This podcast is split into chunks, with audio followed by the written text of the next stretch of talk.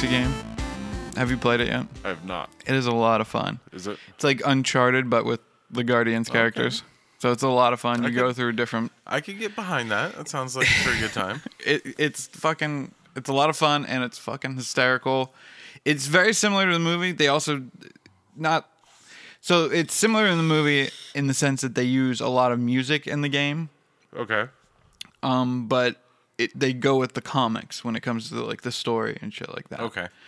Um, because it's it's not really a huge spoiler, but they don't go with the if you haven't watched Guardians of the Galaxy two, they don't go with the ego, the living planet as Star Lord's father. They go with the Oh, original Spartino or whatever the fuck his yeah, I father was remember. back whenever he was first invented. Make a few other changes, like But they actually play with the Guardians from the movies. So uh, you have uh, just the standard ones that you have from the movies: Star Lord, Rocket, Groot, Gamora, Drax, all of them. And then Mantis ends up uh, popping in, and they don't really explain it. But at one point, uh, Gamora goes into her a backstory between her and Nebula, and I don't want to spoil it because it's somewhat of a pivotal moment for Oh, okay. Gamora in the in the game. But Well, I didn't know whenever you said they follow the comic books, the original Guardians of the Galaxy comic books were not about any of those characters. well, yeah, They were about like Yondu Yeah. and um, what uh, Sylve- Sylvester Stallone's character from Yeah. Guardians 2, I can't remember his name. uh, and then uh, the emoji guy. yeah, and the the robot, Yeah. like just the robot head. Yeah, yeah. all of all of the people who send Yondu, like all of the people that it flashes to. Spoilers if you haven't watched Watched Guardians, Guardians 2. 2, yeah. Um, during Yondu's funeral, whenever they're giving him the Ravager funeral, Funeral, yeah. like it flashes to all of the different like captains of the Rav- Mm, yeah. Ravagers, and it's all the original Guardians of the Galaxy. Yeah. Um, and it's a lot of fun because they they do different things um, with like the Star Lord character, like the the way that he looks. Instead of it just being like a red jacket, the jacket actually is red, but has like uh, like '80s rocker logo on the back of it that just says Star Lord. And they tie his name into a band that he liked as a kid called Star Lord. It's an '80s hair band group that he really liked as a kid, and and they also change it a bit with his mother. Um, it's a bit of a spoiler, so I won't mention what they do with his mother. But I found it more interesting. There are a few character designs that I wasn't a huge fan of. Interracial gangbang. No, it's not that, and she just get pounded into the ground and dies that way. um, oh God, uh, but they changed the look of the Chitauri, which I'm not a huge fan of in the game. I'm all right with it, but it's just like I like the the the Chitauri, Chitauri that we got in the comics, and also that we got in the Avengers movie. Right. So and the, these ones I'm not a huge fan of, but they do a lot of like really fucking stellar things. Like these are they're there's these entities that uh, it's almost like uh, I'm trying to. Uh, there's a O word an omniscope I think is what it's called that uh, you can have like a round orb round orb an orb in the center of like a sound wave depending on how you turn it it'll have like all Oh, these like okay. spikes and st- I think it's called an omniscope or something like that you have all the the, the sound waves and stuff go around the orb um, there's characters that are like that in this where they're they're attacking you but they're encased in like jelly. In like a cube jelly jello Okay. type formation. It's really interesting. They do some uh, interesting things. Uh, Fin Fang Foom is in this uh, game. Um, oh god there's a, a beastmaster woman. I can't remember her name but she's in it as well. They do a lot of amazing things. There's a sweet moment with drax and uh, his past. They do a really good like really So heartfelt basically, stuff. what you're saying is that it is a much better comic book game than the Marvel Avengers that we got, like yes. with Kamala Khan and yeah yeah I, I enjoyed that one but it wasn't that good. It. It was good until you beat the story, yeah and then it just- was like, Nah. They, they have all these DLCs and like small story things, and I'm just like, none of this looks appealing. Like I've been debating on whether or not to purchase the Black Panther one, or maybe I bought the season pass or something. I can't remember, but I haven't bought the Black Panther one. 'cause It looks somewhat interesting, but I'm also like, A, I know that file is gonna be fucking huge if I go to download it because that was one of the big fucking things that annoyed the shit out of me when I first got the Avengers game. The update when day one update was fucking massive. Yeah, it was like Guardians? 40 gigs or something like that. The Guardians update was like four gigs for day one update, which is standard for a lot of games. You'll Yeah. have day one updates because shit just goes out, missing files or just broken things. And there are a few things in this game that still needs worked on, um, just the way certain things look or interact. Like at one point, they're in the big battle scene, and Gamora's sword folds up and gets is planted on her back, and it's just like this like long rectangle thing on her back, and then whenever she unfurls it, uh, like unfurls uh, out into a sword. And then at one point during a cutscene, it stayed unfurled, and she put it on her back, and it was just on her back unfurled, and she was walking past certain characters, and just like it would just like phase right Clip through. through. 'em. Yeah, yeah. Um, so there were a few things that they need, little bugs here and there that they needed to work on, but it's a lot of fun. Haven't beat it yet, but I really, I, I think I'm close to the end, so I recommend uh, anybody listening to this right now go and check it out.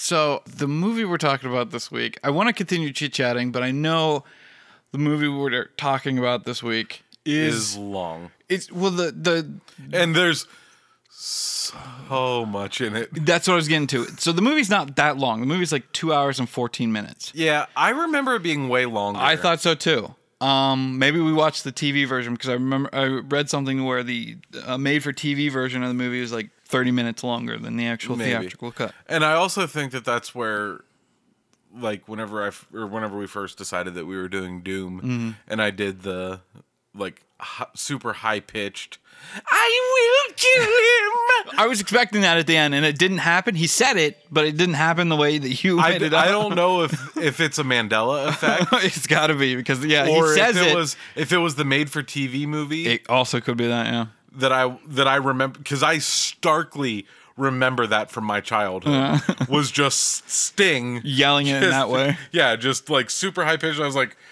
that's off putting. right. But he does say it. It's just Yeah. not in the register that you think it is. Um. So yeah, the movie is a standard two-hour movie, but what's in the movie is dense as fuck. yeah. So I read the book and uh, I finished it on Monday. I think it was like Monday night at some point. I finished the book, and there's a lot in the book. Well, I wouldn't say a lot in the book that is in the movie. So they touch on a few things. A lot of what's in the book in the movie, but they don't go into explain, explaining what it is or why it is the way it is in the book. Like in the movie, we skip ahead like two, three years, but in the book, that goes on for a good while. It goes into Well, yeah, I him being accepted by the Fremens Yeah. and his. In the the movie, it just makes it seem like they're trying to figure out a way to control the sandworms, but in the book, um the sand him writing a sandworm is him his like rite of passage for like the Fremen people. So and it plays a little different in the movie. So in order to get not make this uh, episode super long, we're gonna get into some like Total Recall. uh anyway before we get into the festivities of everything. Um, I'm Greg Vance, And I'm Ryan Downing. and we are Nerdinian. And each week we uh, pick a nerd movie and we go th- through it scene by scene, beat by beat. We break down the movie and just talk about it, go through it. And if you haven't watched the movie that we're talking about this week, Dune, made in 1984 by David Lynch, warning, spoilers. Um, anyway, so before uh, getting anything else, uh, don't forget to comment, rate, subscribe, uh, do all the normal things you w- would with any other podcast. Um, tell us you like us, tell us you hate us. Doesn't really matter. Just uh, let us know what you think. Tell the fat man he cries too much. Right. Um, As we said about this movie, it is very tightly packed. Like there is Yeah. a lot to talk about. yeah, yeah. The remake, I haven't watched it, I haven't watched it either. but I looked at the time It's longer. And it's Yeah. just a little bit like it's not much longer. No, no. but it's like 10 15 minutes longer. And from what I understand, it's only about half of the first book, where this Oh, one okay. covers the Okay. entire first. Th- this David I was Lynch going to doing. say, I was going to say, this could, or the remake could potentially try to tackle as much as this one does, and then there would just be Like it'll be wall to wall shit, Right. So no, from what I understand, not from what- necessarily shit in a bad way. right, right. Just all the stuff. Just all the things. We'll get into how my feelings about this movie here in a bit. But from what I understand, like the movie ends, or the remake ends, like at the halfway point of the book. And I, if I'm correct, I think I know where it's at, and I'll explain where I think it's at here in a bit. But to get out of the preliminaries, uh, also follow us on Twitter and Instagram at Nerdinian. Follow me at those same uh, platforms at that wanker. Also follow me on TikTok at that wanker without an e. Um, but we just post a lot of, uh, or I just post a lot of uh, clips from the podcast. Anyway, all that shit out of the way. So, like I've been saying, this movie's fucking dense. The book is fucking great. I loved it. It was written by Frank Herbert. I really enjoyed the book. There are aspects to this movie where I really fucking enjoy, but there's other aspects where I'm like, what are we doing here? This is insane. Like, there's at one point where uh the what is it, Vlad Harkonnen or Harkonnen, uh, like in the- Harkonnen. Harkonnen, like I've heard it three different ways. I've heard it the way they say it in the Audible book, uh, Harkonnen, uh, Harkonnen, and Harkonnen or some shit like that. Three different ways. So whatever way we want to say it, Harkonnen, Harkonnen, doesn't really matter. I think in the movie they call them Harkonnens. I think so as well. Um, but anyway, he's he's just around some sort of like steaming orb floating around it just at high speed, just laughing his fucking full head off. And I'm like, what is going on With here? the guy playing the like the weird, weird- theremin. Yes. or whatever. Whatever the fuck like, it the is. fuck is going on? I don't remember. I was trying to. I was racking my brain over the past few days. I finished the book on Monday. I was trying to fucking remember if that scene is in the book. Now there is a scene where uh, uh, Feyd comes out, but he's nude in the book. But I don't remember uh, fucking Vlad just fl- flying around the goddamn steam orb while someone plays some like, weird instrument. I don't remember that. I think that's a David Lynch thing. Um, well, we'll just go ahead and get it out of the way right at the beginning. David Lynch, kind of a weird dude. Yeah, a little bit. I mean, he's been spending a lot of his time on Twitter just doing like weather reports for the day, and that's it. He just says what the weather is in his neck of the woods and then just fucks off Okay. for whatever reason. Um, Uh, well, what I mean is like you watch some of his other movies. And you're oh, like, I know, I know. You're like, wow, Yeah, yeah. Uh, Eraserhead is fucking weird as shit. Mulholland Drive. Yes. Like, uh, they're all fucking fascinating to watch. Like this movie. Don't get don't get me wrong, they're great movies, but you're just kind of like, what? yeah, there are scenes in this movie alone. Uh, what's his name? Turf, Turif, uh, the uh, mentat for the Atreides, the guy that one of the guys Oh, that walks um, in uh, behind Paul whenever he's studying things. yeah. Um. So th- that we'll get into who mentats are and all that. There's that. so many fucking know. names and so many. So Fucking, he's he's not the evil guy with the eyebrows. He's not Brad Dourif with the right. eyebrows. It's the other guy. The with other the eyebrows. guy. The, So the him. one that has to milk the cat to get his Yeah, well, pet the cat. antidote. Uh, in the No, book, he says milk the cat. does he say? I thought he said pet the cat. No, he says milk the cat. whatever. The You cat. to- did you also notice has Has a rat, like, rat to attached its to, it side? for whatever reason? That whole addition. So in the book, he is poisoned, and they give the antidote in his food. Only they never tell him um, when he's getting the antidote. They just tell him he's poisoned. That they're go- they will administer the antidote each day. They just don't tell him when. Um, it's in his food and all that to keep him alive. In this movie, the cat thing is an addition by David Lynch for whatever reason. Also, in the book, there is no pug. And there's a pug throughout this the, uh, the dog, Yeah. a pug throughout this entire movie. There's even a sequence where you the camera's at the Atreides backs and they're like walking up as they get sent off for the day or uh, sent off to um, a track or um, to go to Dune. to go to Dune. I was blanking on the actual planet's name. To go to Dune, they're walking away from the camera. They turn around and fucking the Duke has the pug, The in, pug his in his hands, yeah. Like that's so fucking absurd. But whatever. Um, I'm assuming it's, It's not a pug. It's a space pug. Oh, right. I'm assuming it's Lynch's dog or something. Well, I think it maybe like just in the 80s whenever he did this and was doing a lot of drugs and stuff. He looked at it and was like, That's "That- a weird dog. That thing's got to be a fucking alien. Look at it." right. like like uh what what's the other one that, would make sense as a as an alien dog? Like a, a Sharpei.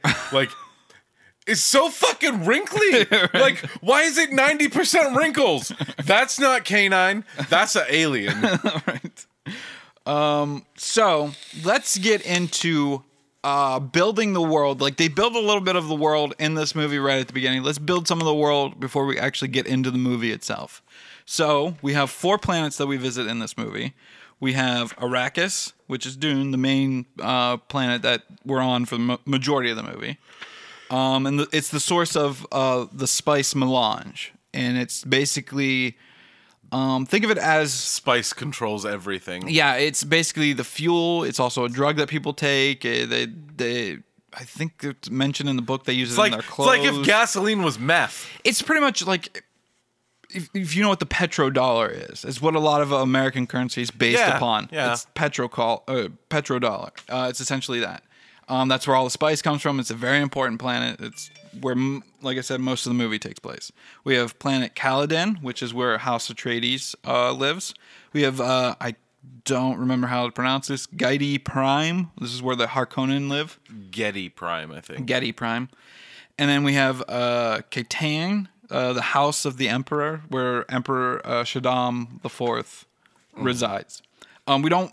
We only visit his world at the beginning, and then like at the the- halfway point in the movie, and then he goes to Arrakis. Well, I'd say it's probably more like three quarters of the way through the movie. Like, Maybe. Ju- just before the final act. Right. Um, but uh, some of the uh, factions in this world, um, we have the Guild, who control banking and interstellar travel. And we should also mention um, traveling in space in this movie is not how you would think of it in like Star Trek or Star Wars. Right. They they use I don't remember what they navigators. call the. They navigators. They use navigators. In the movie, it's a fucking starkly different than what it is in the book. So I haven't read the second book. They mention the navigators in the first book. but they don't really give you a They don't give you a description, but from what I read about the second book, they do go into you do actually get to get a description of what the navigators are, and they're more humanoid and almost fish-like humans. Yeah, these are more like It's like an unborn baby, like aborted baby. It looks like an aborted baby. like Slimer made of flesh. yeah, it it's insane like looking. yeah, if if Slimer the ghost had a vagina for a mouth Oh yes. oh my god. and was made of flesh yes. and was like And had and was And- and and, was- was, thick. It's thick, Ryan. He's a thick boy.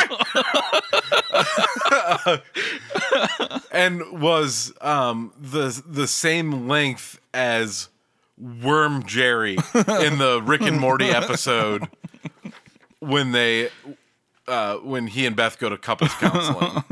I've never seen the episode, but I have. I know what you're talking about. I have seen the images and shit. like, yeah, that's it's it's a long Slimer with a vagina mouth. right. That's that's flesh colored. Right.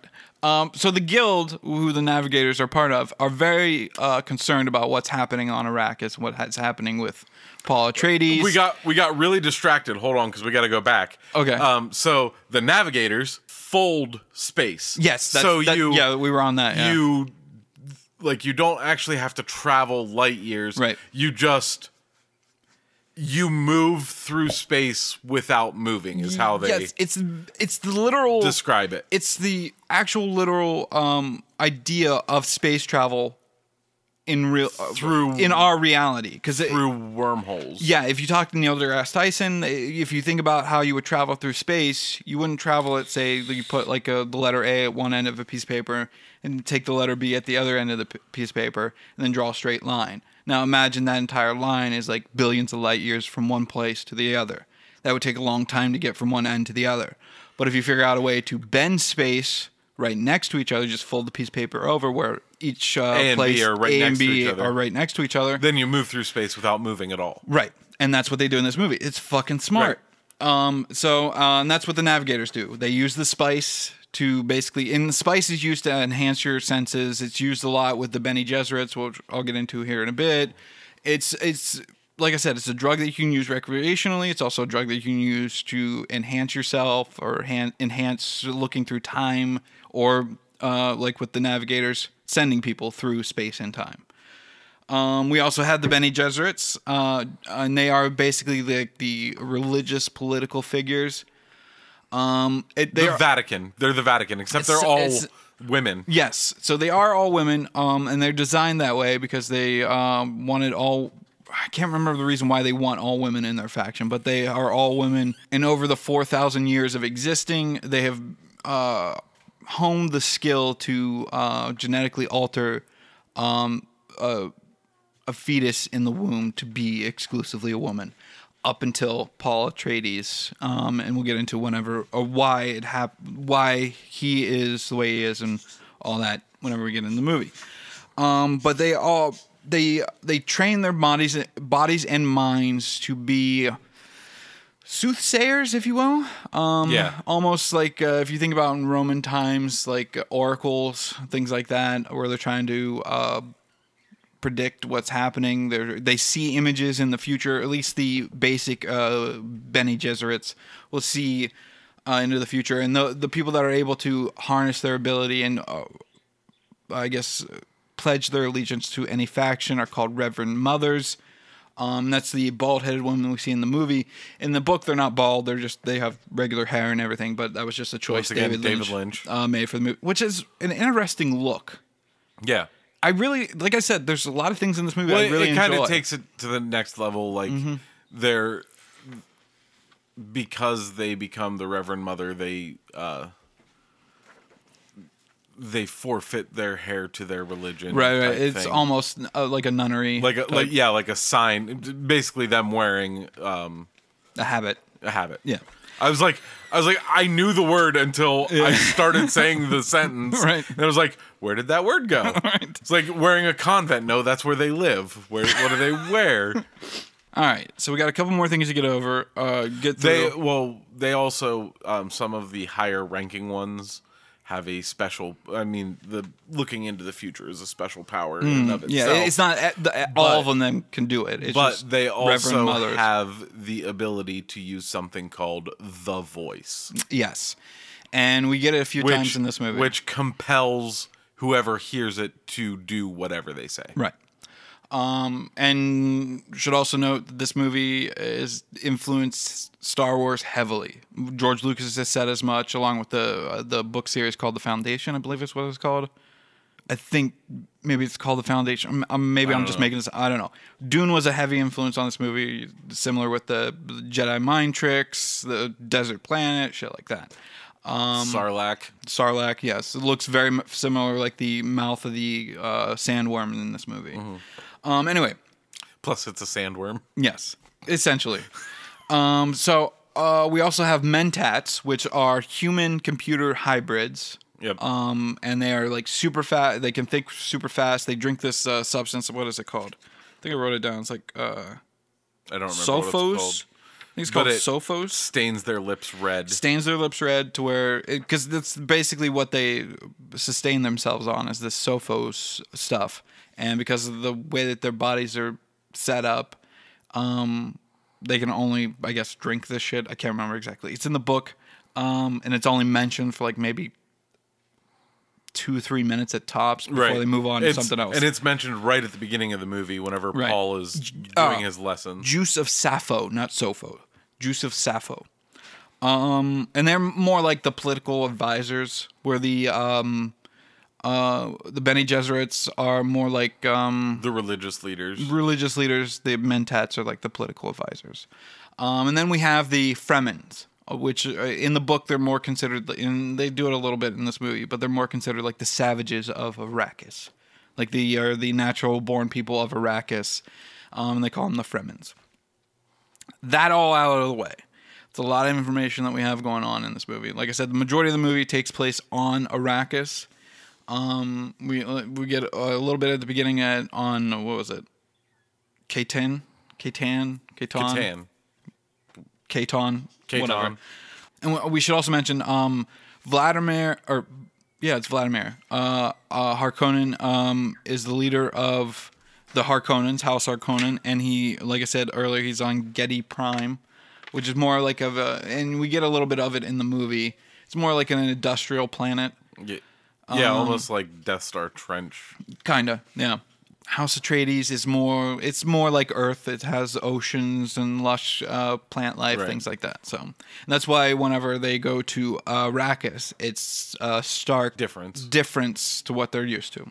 Um, anyway, I think that's all the preliminary shit we need to get through.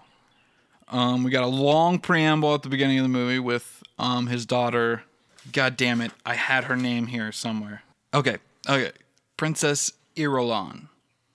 Corrino. This is her last name, but Princess Irulan is her name, and it's played. Uh, before we get into that, uh, this movie is directed and written by uh, David Lynch, and which I don't know why, but I never thought of this. But it is also a Dino De Laurentiis movie. If you want to know who that is, he's a famous producer from back in the day. He produced a lot of the Conan movies. Prolific um, producer. Um, this movie takes place in the year ten thousand one hundred and ninety-one. It's directed, uh, like I said, by and written by David Lynch, starring Kyle MacLachlan. Uh, this is a huge cast, by the way. Virginia Madsen, Francesca Annis, uh, Leonardo Cimino, uh, Brad Dourif, Jose Ferrer, Patrick Stewart, Dean or Dean Sting, uh, Dean Stockwell, Max von Sydow, Alicia Witt, uh, Linda Hunt, Freddie Jones, Richard Jordan, Silvana Mangano, Everett McGill, Kenneth McMillan, Jack Nance, uh, Phillips, uh, Jurgen Protro Pro Prochnow Prochnow Jurgen Prochnow P R O C H N O W and Prochnow, um, Sean Young and Dan Cargill. Kill. All right. Uh, this movie starts off with a woman's face, a very young wo- woman, very young Virginia Madsen on the screen, coming up in like um, uh, royal regalia clothing and shit, uh, with like a princess crown and shit. And she's explaining uh, what's going on in the world that you're about to enter. Uh, Princess Irulan says this: "A beginning is a very delicate time. Know that." And we should also mention, um, for whatever reason, she's talking straight to the camera. She has stars behind her, and then she fades in and out. But she's whenever she fades out, you're just seeing more stars. Right. Like there's nothing for you don't see anything new or right, different. right. She just fades in and out for whatever reason. Okay, a beginning is a very delicate time. Now then, that is the year 10,199. Uh, the known universe is ruled by uh, Padishah Emperor Shaddam IV, my father. In this time, the most precious substance in the universe is a spice melange. The spice extends life, the spice expands consciousness, the spice is vital to space travel. The Spacing Guild and its navigators, who the spice has mutated over 4,000 years, use the orange spice gas, which gives them the ability to fold space. That is, to travel to any part of the universe without moving. Oh, yes, I forgot to tell you. The spice exists on only one planet in the entire universe a desolate, dry planet with vast deserts.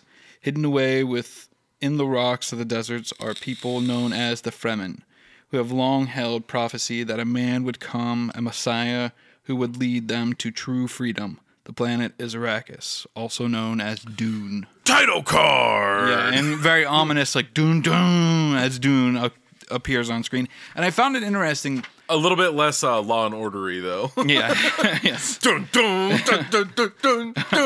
But I found it interesting that in this movie, at the begin, like the opening credits, they don't start with like who stars in the movie. They start with the production team, like the Yeah. the production heads, not the actual like crew members and shit, but like the production heads for all this.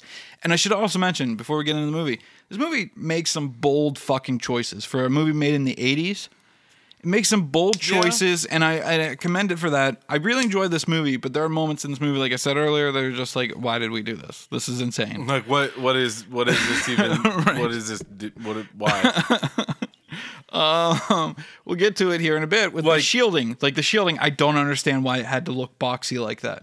or the uh like anytime they fold space, like you just see the navigators like Yeah, you're just floating like, this nebulous well, stuff, Well, like you just see the vagina mouth. right? like Pulsate. pulsating, and it's like it's like a good like minute and a half, and you're like, "Why? Why?" Um, anyway, so this movie uh, starts off with these people in like black shiny garb rolling in like this big apparatus. It's- It's, like, and it's the, hidden. It's the BDSM club. Yeah, they're all in like leather daddy clothes. Um, they approach uh, and uh, they approach uh, was Emperor Shaddam, um, and he's standing with his um, mother, Reverend, um, the his Bene Gesserit um, woman. I can't remember her name. I don't remember her name either. but his Bene Gesserit. Um, and she is trying to chit chat with him. Well- he's like, he's here. She comes in to like him, his wife, and his daughter, like in their throne room, and says that they're here, Mm. and he sends his wife and daughter away. Is like, you know, get out of here. You right shouldn't be part of this. You shouldn't blah, be blah, part blah. of this type thing. And then he asks his reverend mother to stay Mm-hmm. and to read their thoughts, and he wants a full report after the Yeah. meeting.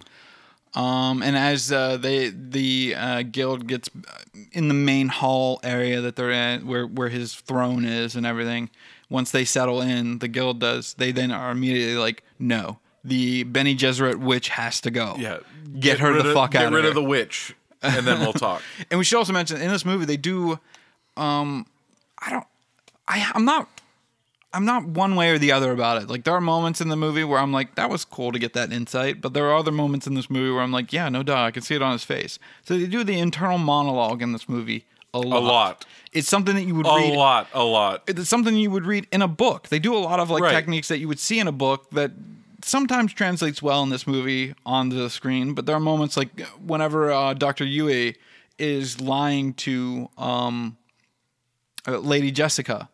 And she's like, he's lying. I was like, yeah, I know. He look, he's looking shifty as fuck. I know he's lying. We didn't need that internal monologue. Uh, so yeah, uh, uh, the mother reverend uh, or reverend mother uh, walks away, and the guild uh, immediately Well, and we should also mention that the guy from the guild like doesn't he doesn't speak uh, English or common, basic, common, whatever. Yeah, the, the, whatever language that everyone else. Yeah, they don't really explain it. I don't think they explain it in they, the book either. They like speak through a little microphone Mm-hmm. thing. and we we should also mention if we're gonna try to explain this movie as best we can, but this movie is fucking weird at times, and we may not be able to hundred percent describe it the way it needs to. So go watch this movie. At least go watch this movie one time. Everyone should see this movie. Yeah, once. it's it's it's not super long. It's there's a lot in it, but it's, not super of- long. It's kind of like a nerd rite of passage. Like Yes. this this one kind of ranks up there with like if people are like, I've never watched sci-fi movies Mm-hmm. before. I really want to get into them. What should I watch? It's like Dune, Legend, Conan, uh, maybe the first Star Wars movie. yeah, see if you like A it New or not. Hope. Like it's one of one of the list of like the classic sci-fi movies. Mm-hmm. Yeah. Uh, so yeah, the uh, guild tell uh, Reverend Mother, Mother to go away. She does, but we also cut to her basically eavesdropping on the Yeah, like sitting on a bench right outside the door. yeah, yeah, yeah. and she's listening to everything that's going on with her mystical uh, Bene Gesserit powers. She's not really like ear up against a door or anything. She's just sitting there listening to the conversation happen because that's her ability. So yeah, uh, the as soon as she leaves the uh the the the, main hall area, yeah, the, the tank, tank, opens, up. and you see uh Slagina. yeah, and he's thick, boy. Slagina. Um, Let's try to think of a way to to shorten it from flesh colored slimer worm with a vagina mouth. you could do, uh, oh god, Vimer, Vagimer. Vagimer, yes. Uh, anyway, uh, yeah, so it un, uh, opens up, and the navigator straight up, and like I said, we don't. The navigator isn't part of the book.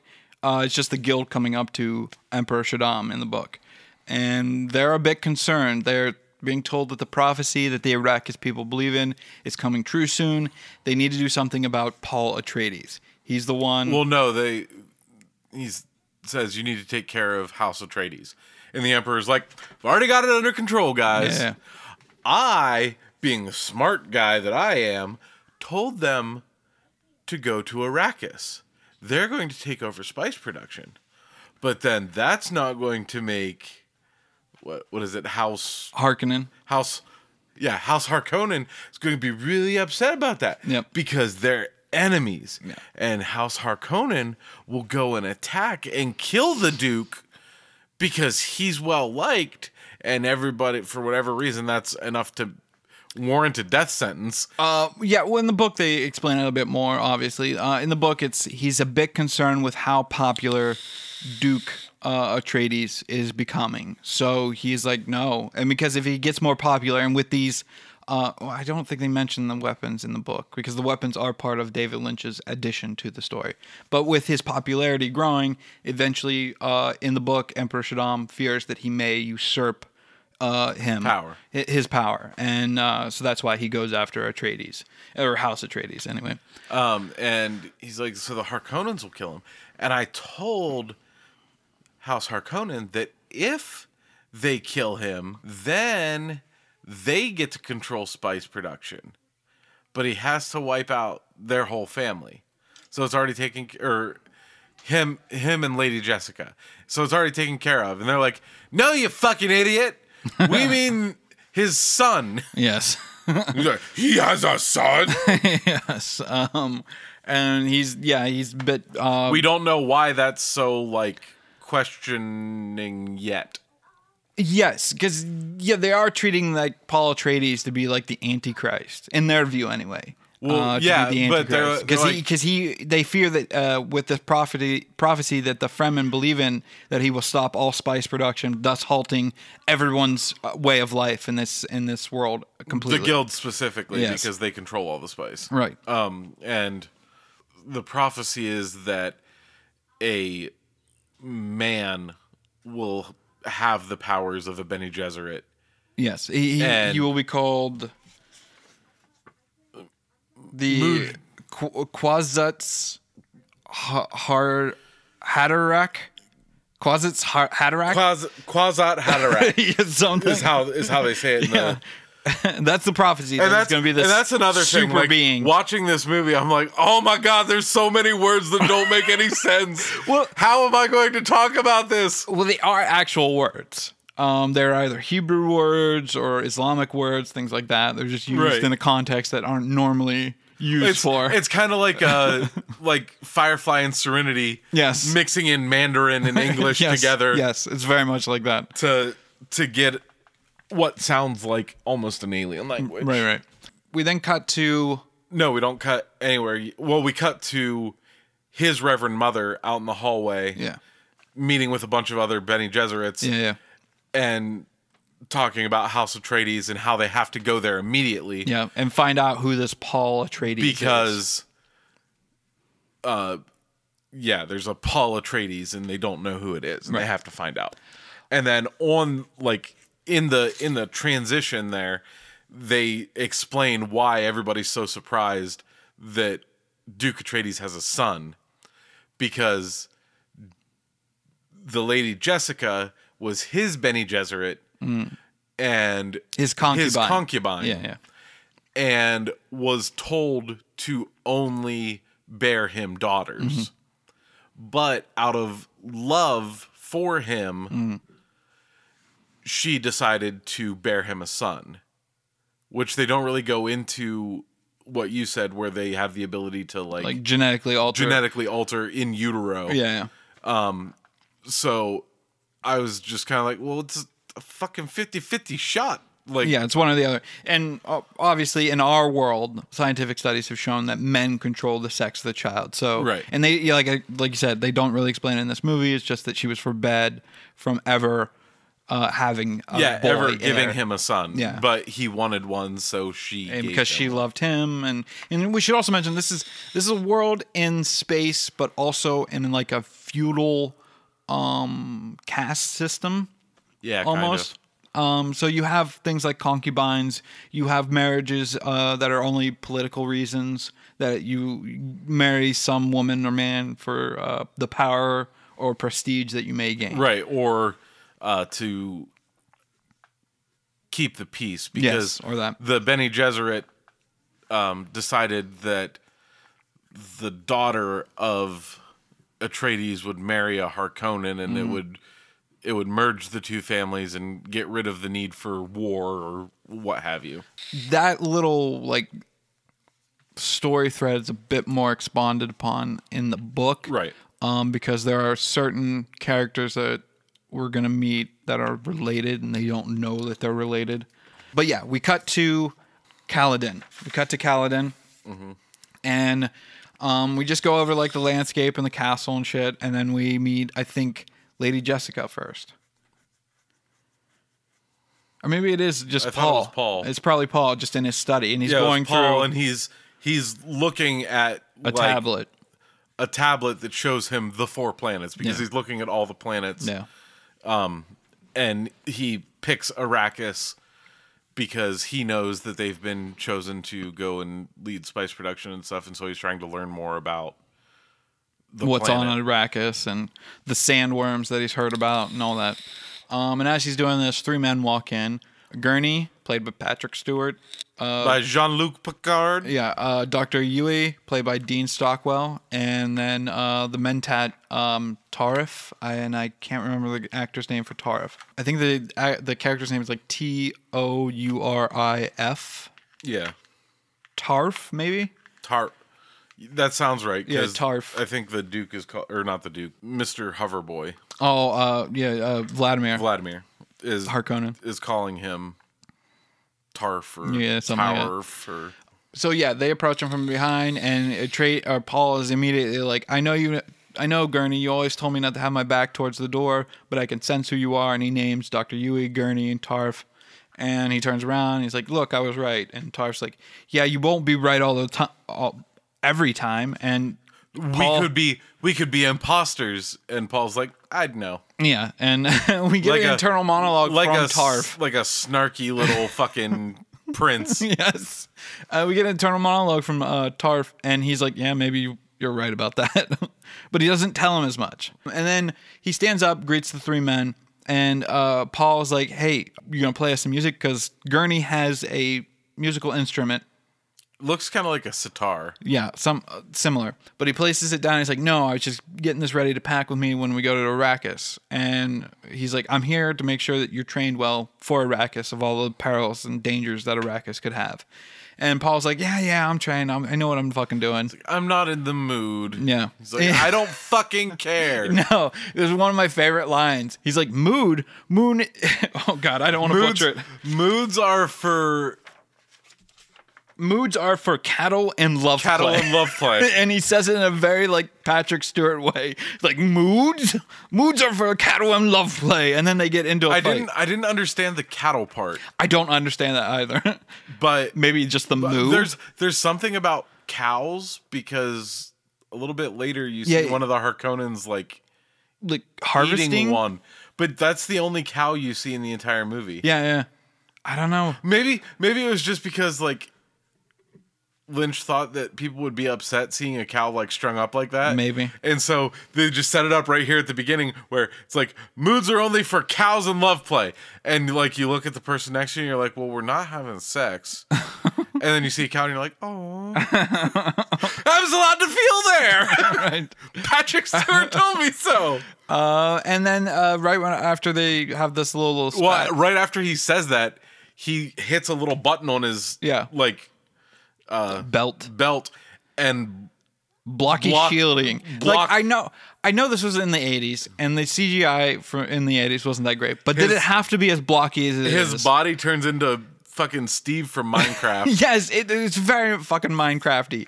It looks ridiculous. and he well he charges Paul, Yes. who just in time activates his shield. Yep. And they scuffle for a bit, and you see that For whatever reason, they're both wielding blades, even though Yeah, and it's not like uh, like practice blades. They're apparently Right. sharp ass blades. they're daggers. Yeah. And uh, uh, long story short, Paul bests Gurney, and Gurney's very happy about this. But it, Gurney's also like, oh, no, no, you may Well- have bested me here, but Well, look below. They they're scuffling and scuffling and scuffling, and then finally you see Paul like with both hands push his dagger very slowly through Gurney's shielding. Yeah.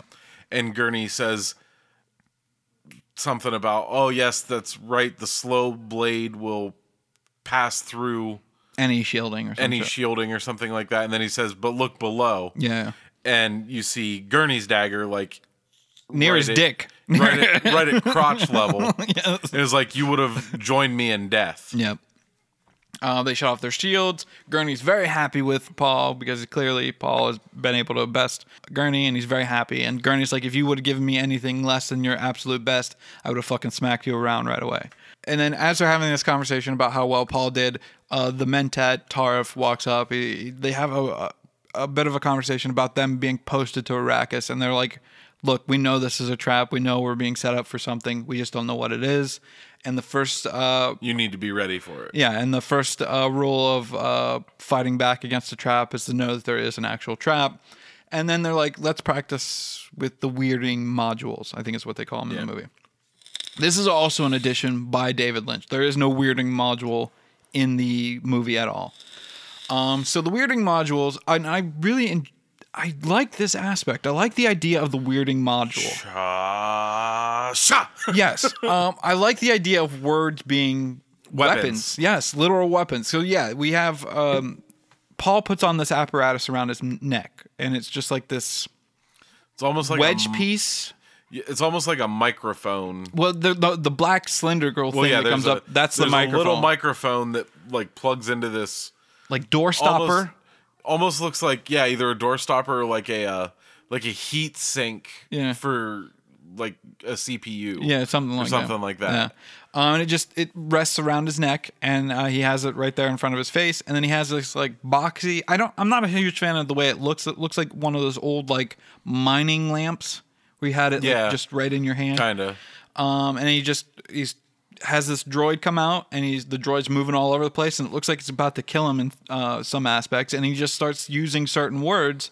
And starts taking out the different implements that this droid the blades has, and the spinny darts and daggers and Yeah. yeah. arrows and whatever the fuck is on it, and he clearly decimates this droid. And Gurney and uh, Tarf are very happy with this. Uh, we then cut to I think it's Lady Jessica Yeah, being it's Lady- greeted by her greeting the Reverend Mother from the Emperor. yeah the Reverend Mother uh, Mohia. Uh, oh, Jeez, I have no idea how to pronounce this. Uh, M O uh, M O H I A M. Mohiam. Mohiam? Sure. Uh, Reverend Mother Mohiam is greeting Lady Jessica, and uh, the Reverend Mother's like, Look, we've heard about Paul, and if the stories are true, you were fucking told not to have fucking boys, only Yeah, daughters. What the fuck are you doing? She's like, well, he really wanted one. yeah, and they walk into like a little like balcony in Paul's room. Oh, we should also mention like it cuts to later in the day, and Paul is having like some sort of like dream, and we see images of the dream of like a droplet of water hitting like a big pool of water. Um, he sees like a woman's face. He sees a moon. He sees like a, a, hand. opaque hand like through space and shit. Um, and then we cut to yeah, And the woman has bright blue eyes. Yes. I think we're missing a sm- another small scene. So he, after he trains with Gurney and all them, he then meet Paul meets with his father, and his father's like, um, "When we go to Arrakis, I believe the sleeper will awaken or some shit like that." The only reason I mention it is because it becomes a sticking point Yeah, the in sleeper Paul must awaken. um, later on. Um, but yeah, Or no, he says the sleeper must awaken. yeah, something like that. And the, the other the other little scene, like after he leaves talking to his dad, he runs into his one friend, Duncan. Duncan, Yeah. and is like, "Hey, where are you going?" He's like, "Oh, I'm going to Arrakis." He's like, "Yeah, I know, I'm coming too." Yeah. And he's like, "Well, not yet. You're not. I'll meet you there. I need to, or we, we're being sent ahead to make sure it's safe or something right. like that." Yeah. Um, and while this conversation is going on, Mohim is talking to Lady Jessica Mm-hmm. and saying that uh, Paul must be tested. Yes, and I, I think they finish up the conversation at that balcony in Paul's room as he's sleeping, uh, because they're they're ha- they're ba- Mohim, the Reverend Mother's basically chastising Lady Jessica again, and Lady Jessica is a bit apprehensive to what uh, Reverend Mother wants to do because in the book they explain it better, but. Uh, what is happening is that they're going to test the kid, and if he fails, he dies, dies. straight away. And Paul hears their conversation. And uh, the Reverend He's Mother, not actually asleep. yeah, he's like eyes are a little bit like cracked open, and the Reverend Mother notices it. And right before she notices it, she also mentions, "We'll test his ability. He clearly didn't get anything from his father. It'll all be from you, or some shit like that." They then go into another room, and the Reverend Mother's holding this um, like little like uh, jade box, and I believe they call it in the book the agony box. And she uses the voice on him. She tells him in like "Eh, "Come here" type voice. Well, there's a scene between like Jessica leads him to the room. Lady Jessica leads him to the room. Does she? I thought he was uh, like she was in the room with Paul.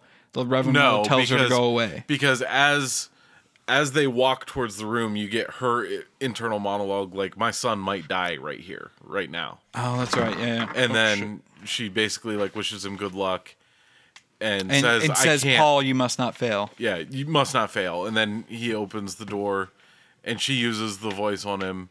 And, And he like, says, "No." No. And- I'm not gonna. And we hear her internal monologue. He's like, "Yes, good. He has self control." oh, he does have some power. yeah. He can resist. because no one else can. Whenever they use the voice on anybody that isn't a potential Bene Gesserit or a Bene Gesserit in general, they immediately succumb to the voice. And then uh, she tells Paul to put his hand in the box. She She's like an opening in the She front uses of it. the voice again and he can't overpower it Mm-hmm. the second time. Goes like kneels in front of her and she's holding the box. She's like, Do you know what I'm holding? And he's like, "Fuck a box. And she's like, You're going to put your hand in it. And like as as he kneels down, she puts a finger up to his neck. And it's got like a needle on it. Yeah, with uh, what was it? She calls it, or he call she calls it the Gom Jabbar. um, and it's uh, basically a poison dagger. Well, in the book, it's a poison dagger. Um, in here, it's just like a, A poison needle. it's almost like a thimble that fits over her finger with right like a needle on with it, a needle on it. and poison on the needle. says that if he doesn't put or he has to put his hand in the box and if he doesn't or if he removes his hand At any moment, at any moment she'll he stick will him. die. Yeah, she'll stick him with the poison. Um, it's very similar in the book. Uh, and then he says probably one of my favorite bits of dialogue that I've heard in quite a while. And I rem- and for the longest time, it would say to my head at certain moments in my life, and I could not remember where I picked it up from. But the line is, "I must not fear. Fear is the mind killer. Fear fear is the little death that brings total obliteration." I will face my fear. I will let it pass over me and through me. And when it has passed, I will turn the inner eye to see its path. Where it has gone, there will be nothing. Only I will, will remain. It's a fucking great piece of It is. dialogue right there. he doesn't say it yet though I thought that was internal monologue that he says No. as he's putting his hand in the box. well yes but there's uh sh- after she says you, you got to put your hand in the box and if you take it out i'll kill you and he's like well what's in the box and she just kind of like looks at him and like half coyly smiles and is like pain yes. I and he, completely forgot about he that. slowly puts his hand in the box, and as he does, then he says the then fear he, is a mind then he says, "I must not fear. Fear is the mind killer." Which, yes, you are absolutely correct. That is a great fucking line. Yes. And then she just ramps things up. She starts telling him like you're feeling a little tingle, and now you're feeling a lot of heat, uh, tons of pressure and heat. Now your skin's melting off. and she they cut to inside the box in the movie, and it just shows like his hands on fire. You see like section of his skin just sloughing off. yeah, Um, and he's uh, he's experiencing this pain, and and he- you he he continues saying that mantra yeah. just on a loop until he can finally no longer take the pain. But rather than take his hand out, he just like screams. Yeah. And then finally, she's like, "That's enough. Uh, take your hand out. Take your hand out." and only he doesn't at first. right. And we should also mention right when she says that's enough, she her internal monologues like, "Good, he lasted longer than anybody else has." Yeah, no, no one has ever lasted as long as he did. Maybe Yeah. he is the Kuala Lumpur, whatever the fuck it's called. the Quizette Quizet, Quizet, Hatterack. yeah, Quizet Hatterack, Um, the knick-knack paddywhack. yes. um. So yeah, she tells Give him that dog a bone. right. She tells him to remove his hand. He's a bit apprehensive to that, and then he, she, I think she like yells at him in the voice or something No, like she's just like it's okay, and like moves her hand away from his neck, and then he removes his hand, and she's like, "Look at it," Mm. and he, no, I don't want to. It's all fucked up. And he looks at it and it's like, "Oh, th- there's nothing wrong with it. It's fine." Yep.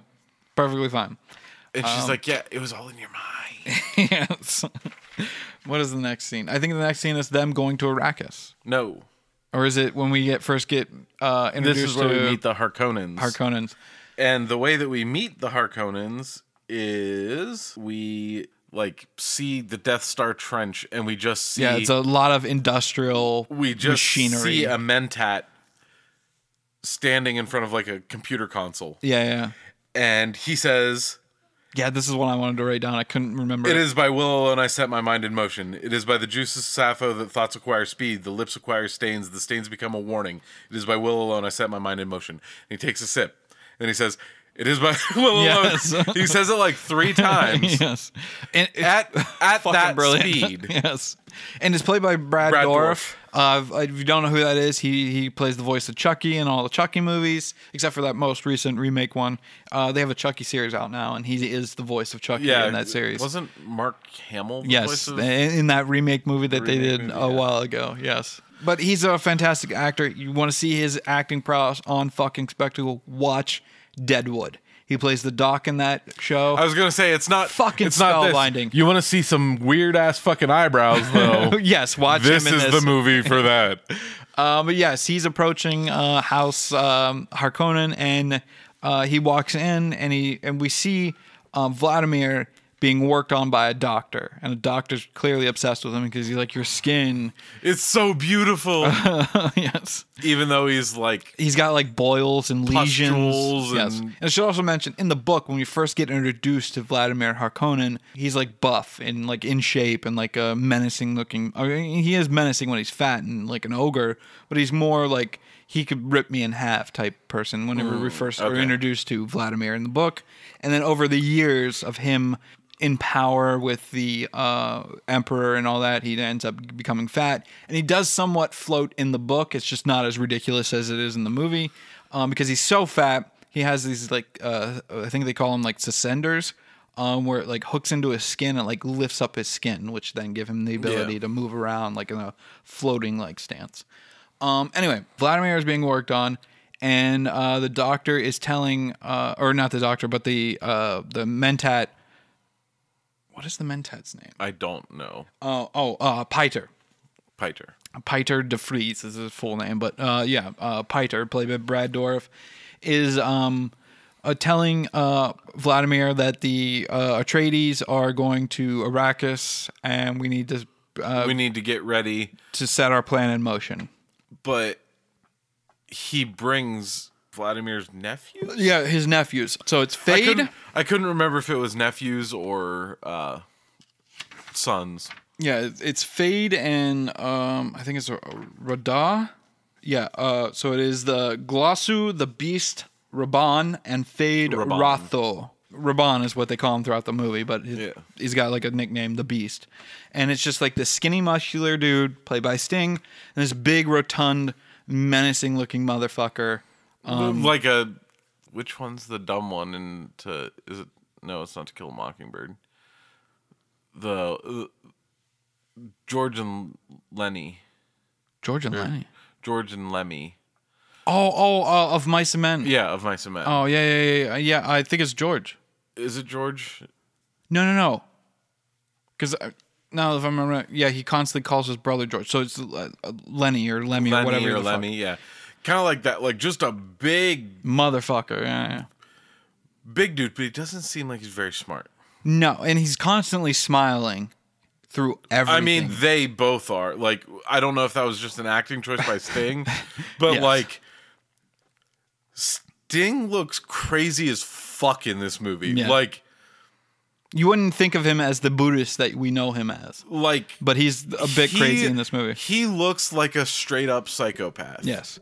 Um, Which I mean, good for him. Yeah, yeah. like, he was able to pull it off, but like, and he acts pretty well in this movie. it's unsettling. Yes. Both of them are just Yeah, unsettling. because the way he smiles at a lot of things, it's almost like yes, I'm getting a lot of thrill. Where it's Sting is like yes, this is what I need to do in order to do what I want to do.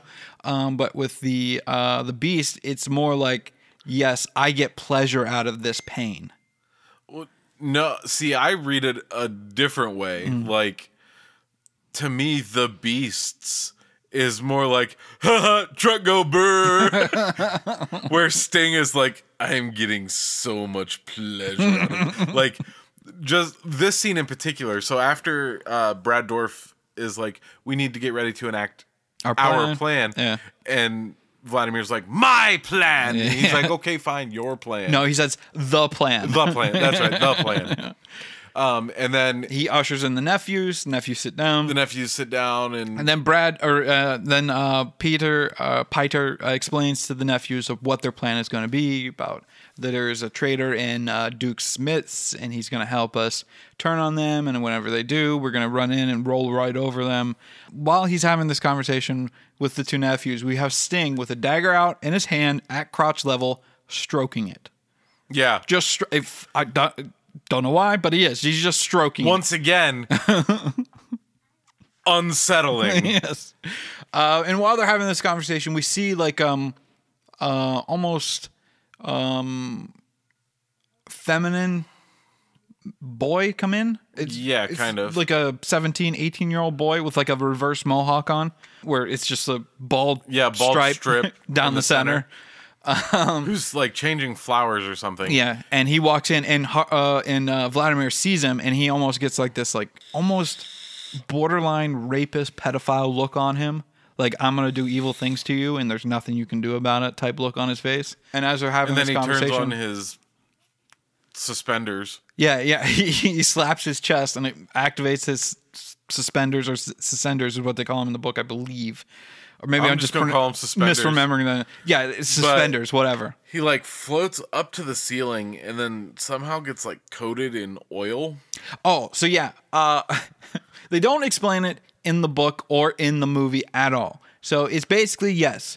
Uh, from what I've read online, it's basically like the byproduct of this industrial plant. It's just oil and like ground up metal and shit. He's like, oh, and he gets a Almost Uh, orgasmic feeling. like a, a hot brown shower. yes, and it just And then- pours right over his back. And then he floats down yes, to this reverse mohawk kid and like right over where his heart is there's like this little contraption thing they call them heart plugs. right um and everybody like all of the harkonnens have one apparently Yeah, yeah. It, it it's not in the book, but it is for the movie. so. and he like looks at this little kid and like starts rubbing over him Yeah. and the kid like tries to fight back but he's slippery because of all the oil yeah. And he just like reaches down and pulls the kid's heart plug out and just blood starts spurting Yeah. out of his chest and sting is still over in the corner stroking his dagger That's And- not a euphemism. and smiling like a maniac and that i think this scene is why like for the rest of the movie i'm just like every time he's on screen i'm like ew Maybe. like it's it's very it's not a euphemism that he's stroking his dagger but Yeah, it's yeah. very much a euphemism yeah. like he is like it looks like he is getting as much pleasure out Mm. of watching this kid die as um, Vladimir, Vladimir is actually is doing it. killing him. I don't I don't think he eats him. He just like bathes in the guy's blood. Yeah. Pretty much. Kid basically dies. We then cut to Now it's the Duke yeah, them going walking, to Arrakis. well, walking out to like their ship Yeah, to be officially sent off by their people turning around with the pug. with the pug. This is the first time we see the pug, and I'll No, it's to re- not. I thought it was. No, right at the very beginning of the movie, like in the king's or in the uh, emperor's chamber, Mm-hmm. there's a woman that walks by with like six or eight pugs. Really, I don't Yeah. remember that. Yeah, Um, okay. Uh, this is the first time we see the singular pug because it comes up Yes. later on where Gurney has the pug. The pug is just wandering in the hallways while everything's fucking going crazy. Um, anyway, yeah, they're being sent off to Arrakis and they just sit in like the main chamber of their spaceship. And oh, we just we did miss another scene. Um, before before this happens, like it's night again, and Paul is having another dream, Mm-hmm. and his dad, the Duke, like rolls up something into a bronze tube. yeah, yeah, yeah.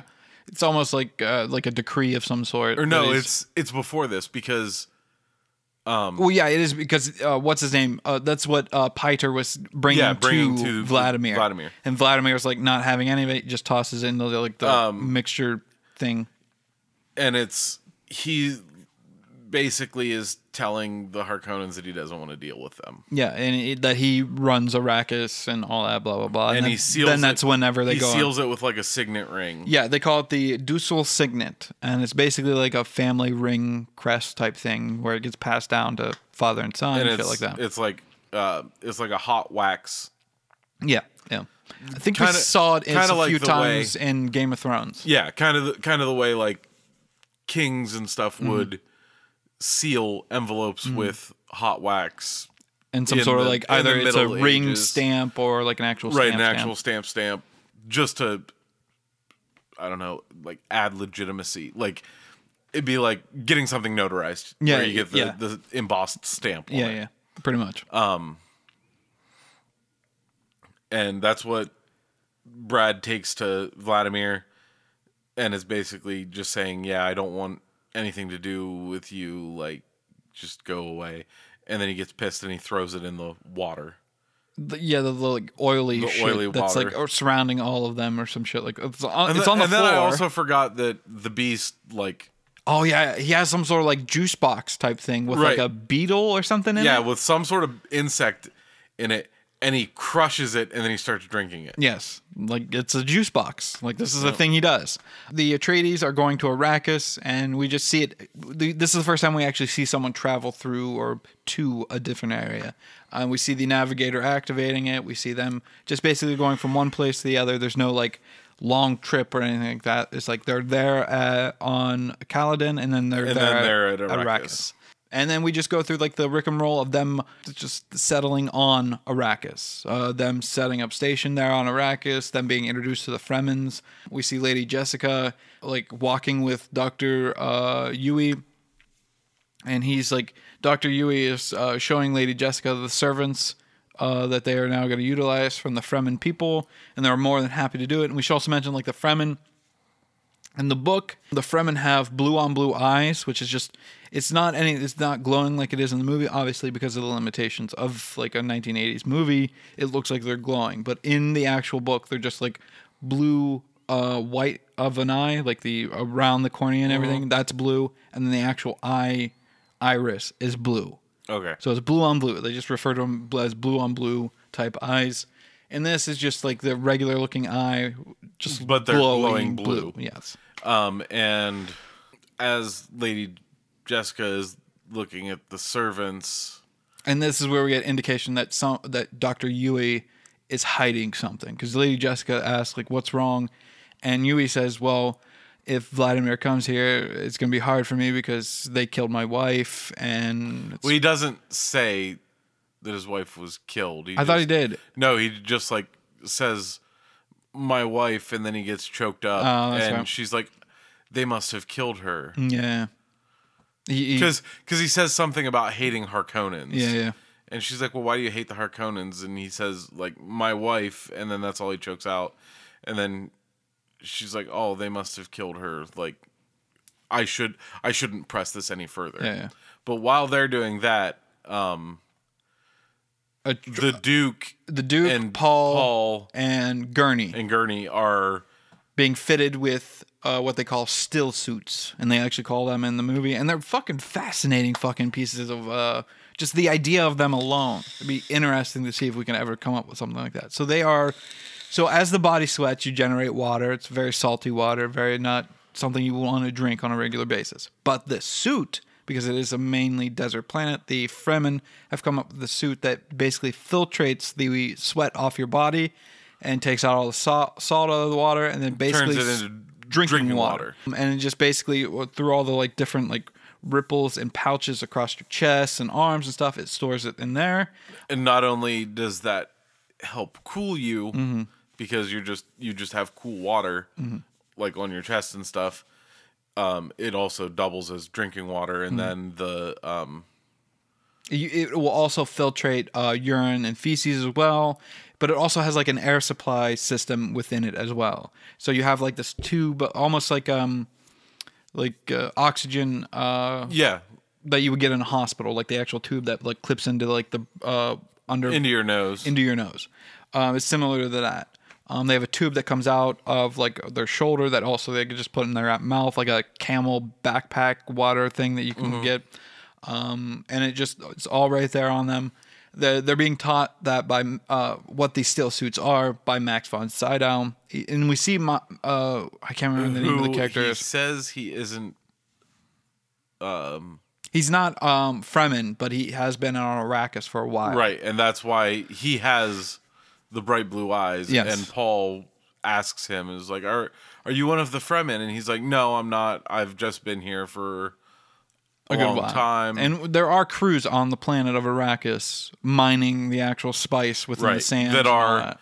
that are here from the Emperor, and that's what he does. He's like the foreman. the main foreman. yeah, Um, and he they're talking about how how everything works to mine the spice like the the ships come down and land and they mine but as they mine it generates noise. noise. Like vibration. and vibration and that's what causes the sandworms to attack. So before the sandworms attacking the spice miners happens all the time. Mm.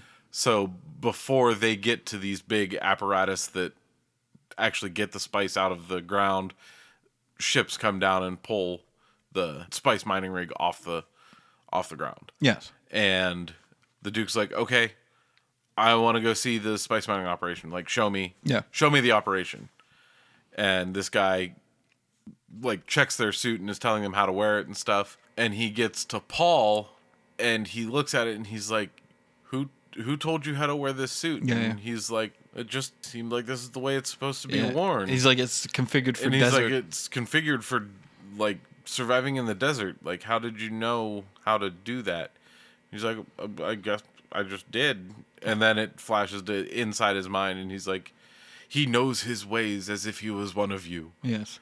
which is one Uh, of the just tenets of the the, prophet. prophecy Prophecy. Yeah. Uh, yeah, they go to check out this uh, spice mining facility rig, whatever the fuck. It's like a little like sand crawler type thing, very similar to a sand crawler. yeah and It's not as boxy; it's more round in this movie, but it is. and a worm is coming to attack it Yep. Uh, so they get to there uh, to check out the facility, and right when they get to the actual rig, a sandworm is starting to swallow up the facility. well no before they get there I thought uh, right when they got there, it's starting to swallow No. it up. All these people are rushing out. No, it's coming coming to the facility as they're flying in, like they're flying above it. And they call it worm sign. It's like heat lightning or something above. Oh, that's right. Yeah. yeah. and uh, the guy calls out to the mining rig and is like, "Hey, we have worm sign over here. It looks to be about 16 minutes away." And uh, before he c- calls out to hail them, because the Duke tells him to hail him, and he's like, "Okay, I will." And then Gurney says, But don't mention who's on there. don't say who's here. And he's like, okay, and just calls in as an unidentified vessel, like, hey, you've got worm signs coming. We just wanted to let you know. And they're like, oh, wow, it's 15 minutes away. Like, you guessed that pretty much on the nose. Who's on that flight? Yeah. And they don't answer. and they don't answer. And then they just kind of like hover and wait and see what's going to happen. And as the worm keeps getting closer, they hear somebody call out on the radio and like, "Why aren't you guys evacuating?" They're like, "Our our rig isn't picking up. Like something must be wrong with it. Like we don't know what's going on." And then the Duke picks up and is like, "God damn it, this is the fucking Duke! like, get the hell out of there!" Yes. They're like, "We can't." And he's like, "Well, how many men do you have?" They're like, "Oh, there's 20 of us." And he looks at the the man who's been here for a while, Max von Sydow's character, and is like, "Get down there. We're going to save as many of these men as we can." yes. and I think Gurney says something. He's like, "But what about the spice?" And the Duke's just like, "To hell with the spice! like, I want to save these men. Yes. Their more lives are more important than this shit." Yes.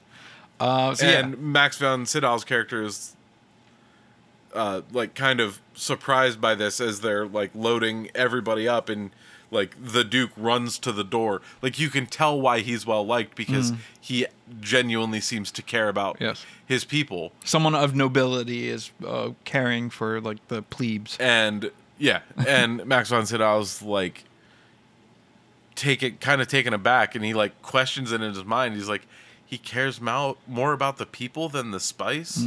Like as much as I know he must die, I kind of like this guy. Uh, yeah. So uh, I don't think much else happens. They we assuming that the people that they enter into the facility enter into their like space rig, flying apparatus, whatever the fuck.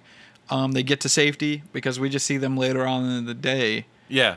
um, just in this castle pyramid thing that they're in. And Paul is just walking around and he gets like a vision.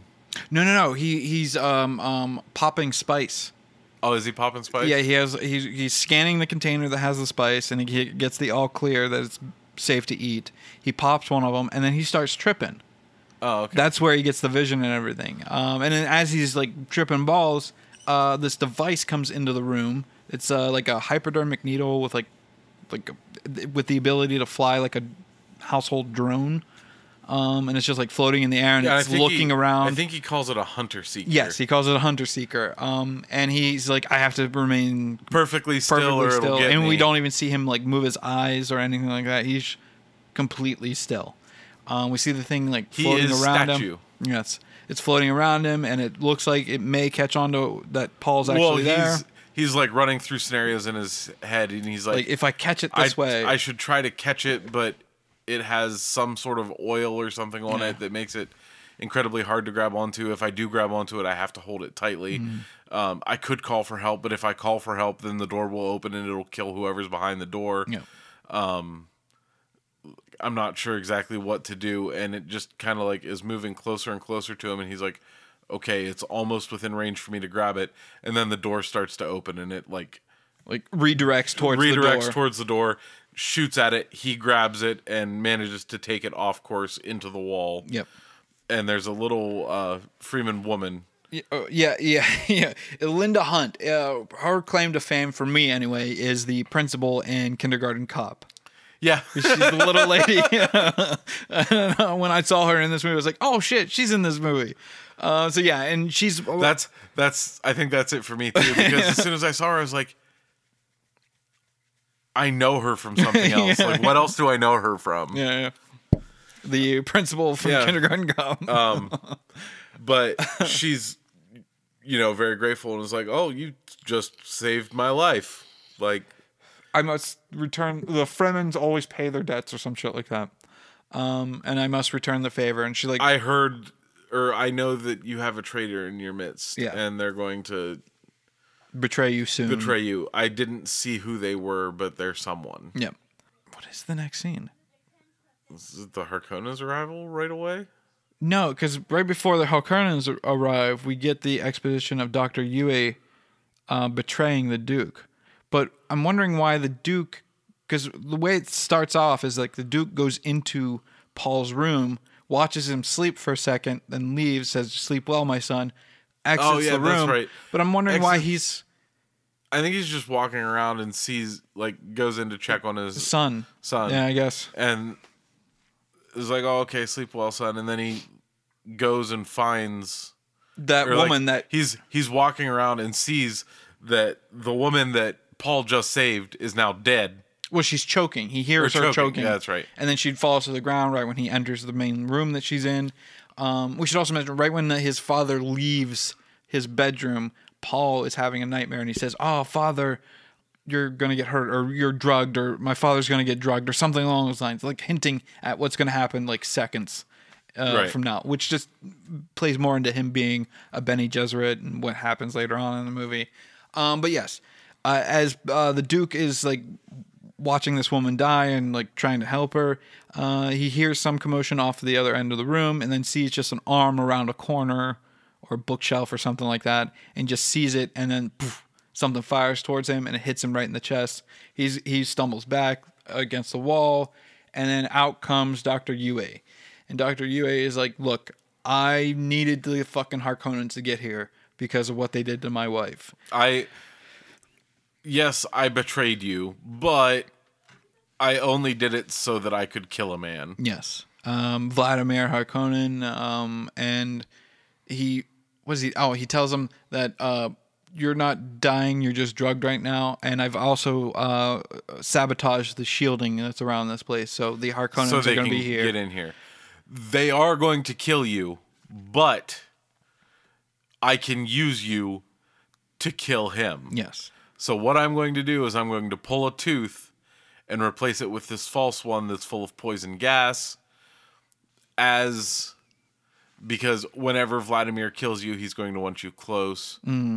Remember, bite down on the tooth and uh, all you'll have to do is bite the tooth and produce an exhale Yes. and it will kill him. Yep. And he also gives uh, Duke his word that he will help Well, Lady Jessica and Paul Duke's, escape. Duke's like, no, Yeah, I he just says refuse. Yeah, refuse. And he's like, if you do this, I will make sure that Paul and Jessica are safe. Yes. Um, he reluctantly agrees. We see him remove the tooth and then put in a new tooth right away with like this like cylindrical device of some sort. Um, we then cut to a mass chaos is happening at this point. We see things blowing up. We see like in the main control area where the shielding was, they're panicking because they're like it's fucking dropping. The shield's down. We don't know what the hell's going on. We see the Harkonnen ships starting to descend into the atmosphere, and then yeah, they're just, just running carpet around. bomb the fuck out of everything. Yeah, we see explosions happening. We see one guy get thrown from an explosion down some steps, and then we see the pug come right past his dead body walking up steps and shit. Just like, no, this is where I need to It's go. oh, did- you fucking die? That sucks. right. boop, boop, boop. Uh, I hope they rub your belly because you're playing dead really well. You are a good boy. uh, we then cut to the just, I think a l- a few more explosions are happening. We see Duncan like taking out guys left and right. Um, and in the book, it's a bit different. So Doctor Yueh does uh, make, I think, makes the same promise that he would help Lady Jessica and Paul escape, but then fails at it. But then Duncan in in the in the movie he does die as well. Very similar in the movie where he gets shot in the head. It, in his last ditch effort, and they make him like a some sort of a badass in the book where he takes out like 19 guys in like one setting to try to get Lady Jessica and Paul out of the the castle and to safety in some manner. Well, he Gurney goes and takes a force to kill a bunch of Yeah, yeah, and he has the pug with him like strapped to his chest strapped as he's his chest. as he's like charge and goes down and tries to take out like I think the the soldiers for the Harkonnens are like the Sarakens or some shit like that. It's like the uh, uh the emperor's like special elite men. Right. But they just look like the black version of the um hazmat team from Monsters Inc. Where it's just like a Yeah, black kinda. jumpsuit with like the glass screen in front of them with like weapons. It looks very similar to the those characters from Monsters Inc. which apparently they need it to breathe or something because um, yeah, because one of them gets stabbed in the face and it like freaks out and like dies. it's uh Like the glass gets yeah stabbed. it's um which one of them does it? I think it's just a random like soldier. No, no, does it. no. It's uh, it's uh, what's his name? The the badass Oh, Duncan. Duncan. Yeah, yeah. I don't know why I'm having so much trouble remembering Duncan. Probably because he's like in this movie, he's kind of a throwaway character. It like, is. You, He's like, a bit more important you, in the book. You see him at the very beginning. It's like Duncan, like this is his best friend. Like it's going to be some big thing, and then you see him in this scene. Like he's got a cadre of men, and he's at, at this point. Um. Oh no, we mi- we missed the scene. So before this happens, Vladimir is standing over the bodies of Paul and Lady Jessica, yeah, yeah. and He's like, I finally have Jessica, them. Jessica is gagged and she wakes up and he's like, It's okay. It's okay. It's okay. You're drugged. We had to put that gag in your mouth so you didn't use the voice on us because we know you'd use the voice on us. And he's like, uh, I want to spit on your face. yes, because I can. what? I want to spit on your face before I. Uh, he's like, oh, I'm going. I'm going to kill you, but I want to spit on your face first. Just a little spittle for you. Little spit. Oh Jesus Christ! And then fucking spits. Yeah, and then dumps a bucket of Fucking like it, it hits right in there, right, right where the corner of your eye and the edges of your nose meets. That little like pocket right there. It hits squarely on there and just rests right on her eye. how many takes? Fucking gross. How many takes? A, I'm hoping whenever they cut to the shot of it landing on her, it's A, fake and not actual spit. And I hope it was just one take. because that would be disgusting, repeatedly being spit No, on. I feel like David Lynch, being the purist that he is, was like, "Nope, it's got to be real spit," and she was just like, "I have to fucking do this, really?" Take two, take three, 83 takes later. take four. hey guys, if we're gonna keep doing this, I need some water. Okay, I'm better. Uh, I hate my job. Anyway, um, and then yeah, he just fucks off. and then he's just kind of like, okay, now you can take them Yeah. into. Pater or Piter, you can do whatever you want. Or no, no, he's like, make sure that they die slowly. And they're like, well, the best way to do that is to throw them into a sandworm. Well, no, uh, Pater just says, "We'll we'll throw them into us, or we'll throw them to the sandworms, like the doctor suggested." Mm. And I don't remember. Is it the beast? No, it's just two random guys that take him into the like dropship or whatever. Yeah, yeah. Um, and then there's a scene. Should also mention, like everyone that's a redhead in this movie, with the exception of Alia, is or Alia, I think is her name, is a redhead. Just want to mention that. All the Harkonnens are redheads. Yes, yes. except for Sting. No, I thought he was a redhead. Know, well, he's got kind of like an orangish tint to his blonde hair. but- Okay. like full on redheads. I, think, I guess we're Uh-huh. I just want I just want that out I there. guess we're just all crazy. yes. or deranged maniacs. so you know what's gonna happen is I'm gonna fucking Cosby your tea one day. you're gonna wake up, you're gonna have a gag in your mouth, and I'm just gonna look at you and be like, I want to spit on you, just a little spittle. Oh, I didn't get a good one. Take two. all right. And then for the next three days, I'm just gonna spit on you. Uh, but yeah, uh, Vladimir fucks off uh, uh, Jessica, and and this is where Duncan dies. So as in the movie, anyway. Yeah. Uh, Um, as they're being ushered into the. Well, like, the- he like he comes down the steps and is like, they have to be down on these lower levels somewhere. Yeah. And then they're like, he's like, look, there they are. that was easy. they're being ushered and his away. like his group of soldiers charges the enemies. He single handedly takes out like five guys or so. Mm-hmm. Um, he's using his He's got his- shielding on. his Minecraft yeah, Steve Minecraft costume shielding. Yeah. and uh, for whatever reason, this dart goes slowly. Yeah, like they mentioned earlier, if you go slow, yeah, that it pierces through the shield and just through his head. Yeah. And the like you hear I think you hear his name like three times because right at the beginning of the like the first time you're introduced to him it's Duncan. and then like the second time it's like a little bit like like I'm disappointed in you, but I still love you. And Duncan. and then the third time it's Duncan. yes. And his full name is Duncan Idaho. For whatever reason, Duncan D's nuts. Ooh boy. Um, but yeah, so Duncan dies. Uh, there, Jessica and Paul are ushered into like this main like aircraft of some sort with like two, two idiots with like the reverse mohawk on as well.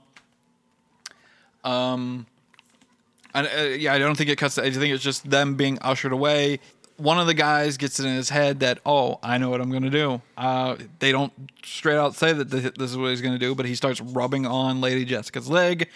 Uh, he's probably, if it was a lesser director, probably would have tried to rape Lady Jessica. But as that happens, Paul kind of wakes up and you hear him use the voice for the first time. Yes, Don't touch my mother. it's very guttural. Like the anybody that uses the voice, quote unquote, it's very guttural whenever they start using it. Actually, um, And it doesn't work. Like he doesn't have control over it yet. And they Not kind of first, they no. kind of like laugh about it. yeah, and they they butt him in the, head with their gun. The other one's like the other one's like, "Oh, look, he's trying to he's trying to use The it." little one is trying. or, to, yeah, the little one barks or something like that. Yeah. And then he just fucking hits him with the gun. Doesn't really knock him out, but like knocks him back down. Yeah. And then the the guy who's not flying is like, okay, time to go back to raping. and like starts to like caress her leg, Caress upper, her leg. upper dress, and and yeah. um then Paul says, Take off my mother's gag. yeah, yeah. And And with the the voice. with the voice. Yeah. And the guy's just like, Duh, okay. yes. and so he takes it off and she's like oh good he he's learned how to control it or harness it Yeah. or something like that An internal monologue. yeah internal monologue because she's still gagged at this point Right. so if it wasn't an internal monologue it would be like right. Um, and she, he, the gag is taken off of her, and then she just takes over using the voice. yeah and she's like you know i know what you want but there isn't enough for there me to go around. no there there's no need to fight over yeah, me. that's it. And then the guy's like oh yeah you're right and he just looks at his friend whose back is turned and stabs him in the side with a poison dagger Yeah. Uh, and the only reason we know it's a poison dagger because we have Paul's internal monologue saying A poison "Oh, dagger." a poison dagger. Which I'm like, how would you know that? Because all we see is his hand tightening, which I would assume, depending on the nerve or how the person was stabbed, you would have a hand constrict in some well, yeah, there's there's some sort of reaction to being stabbed in Yes. the side. so him trust- automatically Trust assuming me, I know. him automatically assuming uh, that I don't remember that it was my hand, but it was definitely a reaction. like you're not just like, oh, I got stabbed in my side. Whatevs. right. like, ow, that hurt. right. Something has entered me. Ow. I did not consent. yeah. So, driver dies, and then Lady Jessica's like, you can have your way with me, but first cut my son's bonds. Yep. And so he cuts his cuts Paul's bonds. And well, and and we should also mention that like whenever Jessica comes to, she like looks up and sees the diamond, oh yeah, in the ceiling which of the is aircraft that which in. is Doctor Yueh's. yeah, he's got like a he's got imperial conditioning. They should mention they mention that throughout the movie. Yeah. he's got imperial conditioning, which then because he has a, a doctor imperial conditioning, has like a diamond on his forehead. and it's his symbol or whatever. Yeah, and So- she's like, "Oh, okay, well that's." He did something, and then she looks back and sees another diamond. It's like, oh, he left us these two suits. Yeah, the he she sees like still suits like tucked away, uh, close by. Uh, uh, Paul takes out the other uh, guy that's about to Yeah, harm his as, mother. Soon as he's untied, Yeah, he just like kicks him in the face. Yeah. just straight up whack right in the fucking face. Um, and immediately grabs control of the aircraft that they're in. Um, which has been listing, and it hits a yeah, like part of it gets like knocked, rock, broken apart, ship. and one of the one of the engines gets knocked off, Yeah.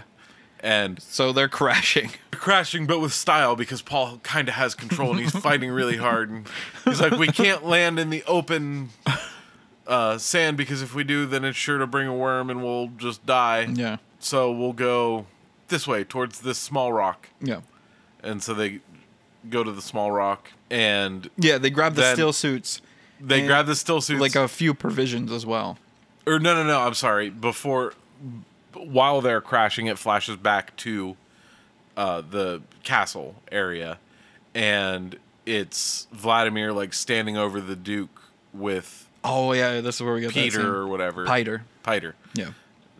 Peter, Piter, peck to pick. right. Um, you damn, tried. I, you I tried. really fucked that up. yeah. you really tried it. Now you're thinking Peter, about it. It's Piter. Piter. Piter. P I T A R. Piter.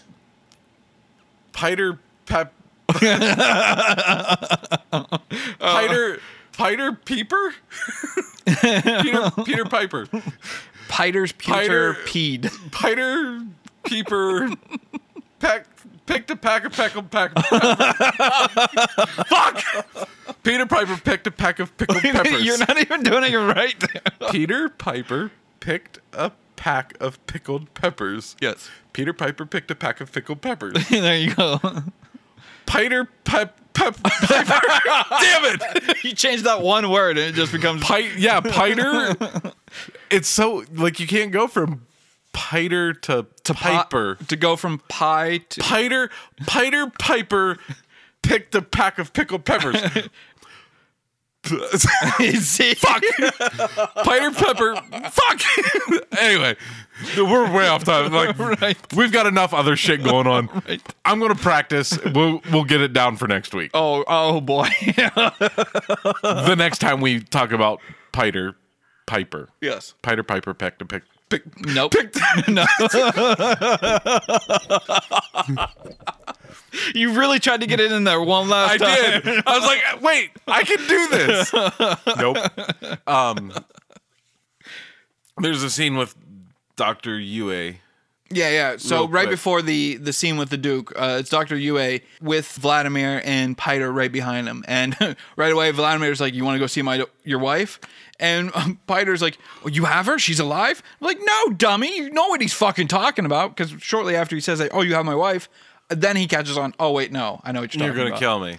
Um, and right away, And Piter says, um, like I helped break your in- imperial conditioning. Or no, she he tells that to Lady Jessica. Lady Jessica. How we got him to turn on uh, House Atreides is they broke his imperial condition. and I was the one that did it because I'm so smart. But then he's like, "Fine, we'll let you see your wife." And Piter stabs him in the back. Yep. And he died. I don't know why, but Ste Dean Stockwell chose a way to die that was a bit over dramatic. So he gets stabbed and immediately he's like, ah, yells out and like arches his uh, back just in a reverse, like uh, oh, almost like he's going to do a back bend. Um, puts his one arm up in the air and then he's like, as he's holding that position, then immediately just drops to the ground onto his knees. Like there's no like slowly dropping to his knees. He's in that weird back bend move and then just drops to his knees. And then looks at Vladimir and is like, "Do you think I don't know what I gained for my wife?" And then And then bleh. dies. yes. For whatever reason. And then yes, then we get the scene with Duke and they're basically like rubbing all over Duke's face, like, ah, I beat you, blah blah blah. Well, and Piter is kind of, and like the Duke's like half groggy because he's still drugged. yeah. And he's like, "It's something I'm supposed to remember." The tooth, Yes. the tooth, and And he starts crying. and yeah, Vladimir walks up even closer to him. He's like, "Why is he crying?" "We- Piter, why is he crying? And he starts smacking Duke's face. Like, why is this happening? Make it stop type uh like reaction to him crying. and then he kind of like backs off. And what is it like? And his groggy like tears are like they they call them like life water or something. so in this in I don't know if they call it in this instance, but in the the world of Dune, um whenever somebody dies, they they call it like uh making his water or like blending his water with the rest of us. And it's basically like they have devices in the movie where they can basically cuz the human body is like 70% water. They basically like suck out all the water because it's a, a scarce commodity on uh Right. Arrakis. So whenever they say they're going to join our waters or you could, your water will be our water whatever the fuck. Um that's what they mean. Well, And they say something similar here. I can't remember exactly what they say. he says like my life water for my son or something and then he the duke kind of like flies back and is like but your son your son and piter like looks over his face and as soon as he does he clicks the tooth and just Yes. and, Pi- full on full on like fucking dragon breathes Yeah, and we see from Piter, or not from Piter's, but uh, from Duke's point of view, and he he sees Piter for a second, but then he thinks he sees uh, Vladimir, and automatically assumes, oh, I've got him right in front of me, and then that's when he uh, cracks the tooth and everything. which this is also an interesting death scene because brad Dourif's just kind of like huh yes. we then cut to like seconds later, and Vladimir's outside the room where ju- just died, and he's like asking his am i dead guard. am i dead am i dead And the guard's like, "No, sir, you're not dead." He's like, "Yes, I'm not dead," and floats in the air, just screams, "I'm not dead, I'm alive!" Like, oh right, yeah, that's a weird we, choice. And then we cut back to them crash actively crashing the uh the Flying- the the yeah the flying Machine. machine Yeah. the, Uh, the aircraft and lady jessica's like your father is dead Yeah, and yeah. paul's just like i know Yes, because because they are Bene Gesserits, they can feel that type of thing. It's very fucking similar to like the Force, Force. and the Jedi and shit like that. Um, but yeah, they crash. They exit the vehicle. They're perfectly fine, by the way, from the crash. Maybe a bit jostled, but that's about it. lady jessica says 10,000 deaths isn't enough for Yueh Yeah, yeah.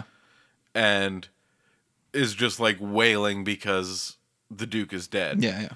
and They go to the- the- the- paul is sitting there like why am i not sad Yeah, this is after they go to like the that small like grouping of rocks after they exit the actual flying Oh, machine. yeah. So they go to the main like the small grouping the of rocks. safety of rocks because his mom is wailing uh, and crying. the worms can't Do anything with rocks. yeah can't t- they're they have to follow graboid rules pretty much, yeah. It's very similar to that. Um, but yeah, Paul's like, why don't I feel anything? He looks up at the second moon and he remembers, oh, that's the moon from my dream. and he starts he gets another vision here i think yeah, and then he's like you brought me here because you knew the spice would change me like accusing his mom and she's like what i don't know what you're talking about like you you haven't changed at all and he's like you're carrying my unborn my unborn sister yeah, and she's like oh it's working yes. Uh, so yeah, they put on the still suits uh, during this whole uh, conversation as well, and they start trying to walk away, and then they see a sandworm off in the distance, and they're like, shit. We need to get to that bigger fucking mountain over there. because that's a big worm Yep, and we'll be safe over on that big ass we mountain. yeah if we get to the big rock little rock little protection big rock big protection Right. And he's like, Yueh also left us a thumper. Thumper, yep.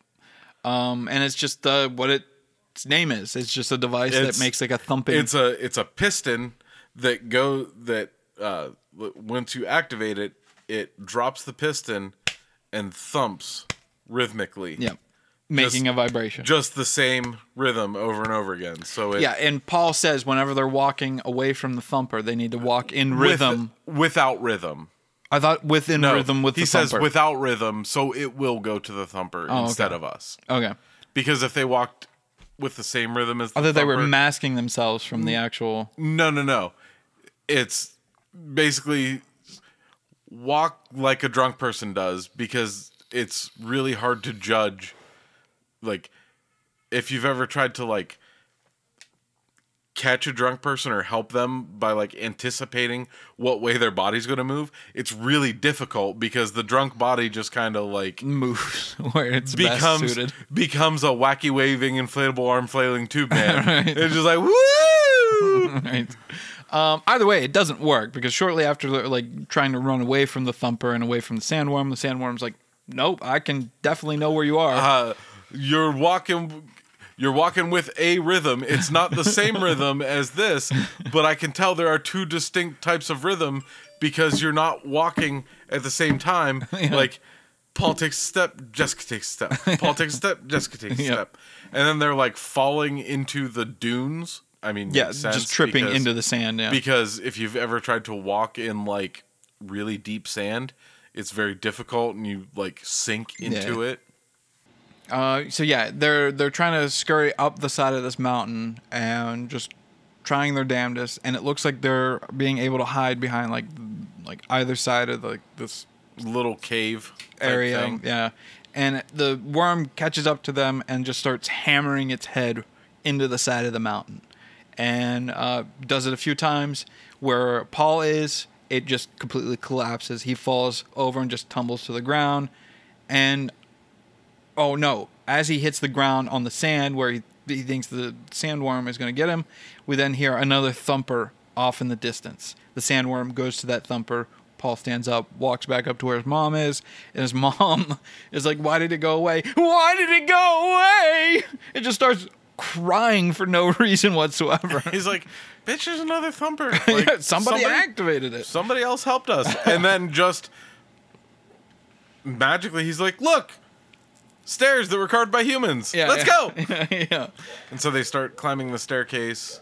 Uh, right when they turn like a cave wall, um, boom, they immediately are face to face with a bunch of Fremen people, and they're like, "We didn't even hear them. How are they able to?" Then there's a bunch of them right here. Yeah. How are they able to be here so quickly and we didn't notice them at I'll all? uh, I'll clue them in. They were just standing there. yes. you walked into them. They did not walk to you. right.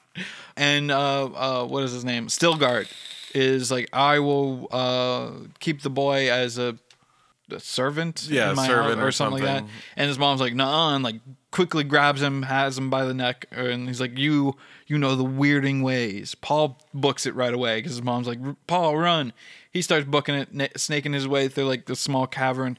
He gets stopped by Chani, who has a gun on him. Well, no, he like he fucking knocks like three guys out Yeah, on right. his run. Yeah. And then he's like crouched down. He's like, How am I gonna save my mom? And then he turns around and is like, Oh, hi. Yes. uh, And, and it's Uh, Chani. well, th- yeah, because he says that he's going to sell his. He's going to sell Paul's mom, Lady Jessica, because she'd be worth something in water. Yeah, yeah. Uh, g- yeah, because they value water quite a bit. Um, and then she gra- grabs Stilgart by the throat, and he's like, "You know the weirding ways. Show us the weirding ways." And you and your son will both be safe Yes. among our people. um, she's like, "I will do this. You have my word as a Bene Gesserit. I will show you the weirding ways." Um, and then they just accept them into their tribe. They usher them back to their like main. Well, and they give they give Paul a name. Oh, that's right. Because of his bravery, bravery, they will call him Usul, and Usul. and he's like, you can also pick your last name or some shit like well, that. no, he tells them to just pick, like you will be known to our people as Usul, Usul. but because of your bravery. what will call you like you get to pick what will call you Yes. and before he meets the fremen he has uh like an internal monologue dream type thing where he says that they will call him something No. whatever his last name is No, oh, so he doesn't. I he In has the a movie, dream. he has does. A, he has a dream about the moon, but he he doesn't know what the moon is called. He's no like- he absolutely does no, he doesn't because they he asks them. He's like, I know. What do you call the second moon? N- what do you call the the rat or the The the the, the mouse, moon shaped the mouse shaped crater on the second moon You're right. Yeah, whatever the fuck. And they're like, we call it Muad'Dib. Yeah, Maldiv. But before this, he has a vision. Like I don't remember if it's in the palace or in the rock, but he's like, they will call me Muad'Dib. I don't think so because the first I- time we I hear it- 100% remember it because whenever he asks and they're like, "Oh, it's Muad'Dib," and I'm like, "You already fucking knew that." are you willing to die on this hill? Because I, I really I I'm don't remember pretty- it ever being I'm spoken pretty until willing- this moment. I'm pretty willing to die on this hill. All right, I'm gonna have to do some research after we're done recording because I don't remember it at all until this moment of that name being said. I will 100% accept that I am wrong. Okay. If I am wrong, but like I, I 'Cause- honestly I 'cause don't I was- remember I 100, watched- percent but I, don't watched remember part it being of said. this, uh, like on my lunch break, Uh-huh. and it was from like right before that scene where he has the little like. in the the like small rock area with his mom. Well, I'm not sure if it's there at the palace, Okay, but like he has he has a dream where it like shows all the things that he's seen up to this point. Like he sees Chani before. yeah, he I know he sees sees her. Johnny. Yeah, and the the moon and stuff and he's like the internal monologue is running over the whole thing and he's like they will call me Muad'Dib. And then whenever he's like oh well what do you call the mouse shaped crater, on the second on the moon? second moon, yeah. they're like Muad'Dib or we call that Muad'Dib and then he's like can you call me Paul Muad'Dib And Yeah, they're like okay I felt okay odd. Paul Yeah, we'll call you Paul yeah, Paul Muad'Dib, and he, a fucking Hebrew name, and you're just gonna be like, my first name is actually Paul. Remember it, Paul. Paul. Muad'Dib. Paul. Because because nobody's looking for a Paul. Oh, and they also say like in whenever they're in the small rocks, um, he says like we have now entered the time where all will try to kill us or something like Yeah. that to save their own skins. something like that. Uh, we then come back to Vladimir, and this is where we get the musical instrument scene with him just laughing his fucking full head off, r- like floating at high speed around this like steam chamber of some sort. As yeah, and Radobon comes in. Yeah, the Beast, Yeah, the beast comes in and he's like, You now have Rabban. Rabban.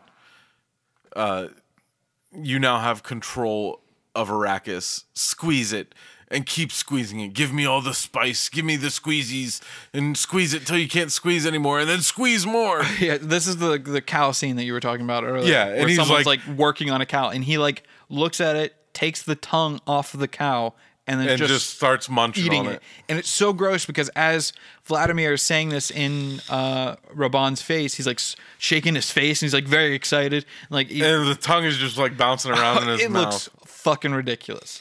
Uh, but yeah, but then he fucks off laughing his head off. and Sting like the doors open and Sting walks out in a fucking metal bikini. Yes. Well, originally in the book, the character is naked, and Sting wanted to do the scene naked, Naked. but the people, the powers that be, were just like, no, let's not have Sting naked in our movie, and so they gave him like, like last minute decision. They gave him this like weird like metal. Metal cod piece. yes. Um, so he stands out, and we see Vladimir's reaction to this, and it almost like he's coming. Yeah, he's like, um, Feyd. Feyd, you are so beautiful. Yeah. My beautiful Feyd. right. I've given it to Rabban, but after he is done with it, this will all be yours or something like Yeah, that. yeah. Um, while And the Feyd one just servant like grins like a fucking maniac. ridiculous person. Uh, yeah, and while all this is going on, we still have that fucking instrument, that weird theremin, just constantly just going up and down, up and down, making all these weird noises. Um, we then cut back to the group, and now they are in like f- full Freeman Fremen territory, and uh, Paul is being introduced to everybody, and uh, they're like, "Look, you know the weirding ways, show us your ways." Paul makes a big speech in front of like the entire Fremen people. He's like, I will train a hundred of your men, and they will train a thou- uh, the rest of the a thousand men, or whatever the fuck. He's like, and with this, we will show the Harkonnens the We'll- people of Iraq and or, or Arrakis. We basically saying we're gonna kill all of the Harkonnens Yeah, until the Emperor himself has to show up to deal with us. Yes. And, And- then we'll fucking kill the Emperor. And, he, they're al- all he like, also says the thing where the, uh, where Vladimir says like early on in the movie, if you control the spice, you control the universe or some shit like that. Right. He says that in the big speech. Um, and then we see him uh, with a, a hundred of the Fremen soldiers, and he asks one of the Fremen people to come up to one of the the, the a big stone obelisk. This is your strongest stone. yeah Kick it. And he kicks it. Punch it. And he punches it. nothing happens. Yell at it. And everybody kind of laughs and he's like, Break! yes, and nothing happens. Nothing happens. He points to another Points to another guy, says, Cut it. Yep, and he has like a cutting torch of some sort. And it doesn't work. And he's like, This is the power of the weirding way. And then he like this is a up- weirding module. or yeah, he's, he's explaining the and at this point like 95% of them are already wearing weirding Are they uh, at this point? I think so.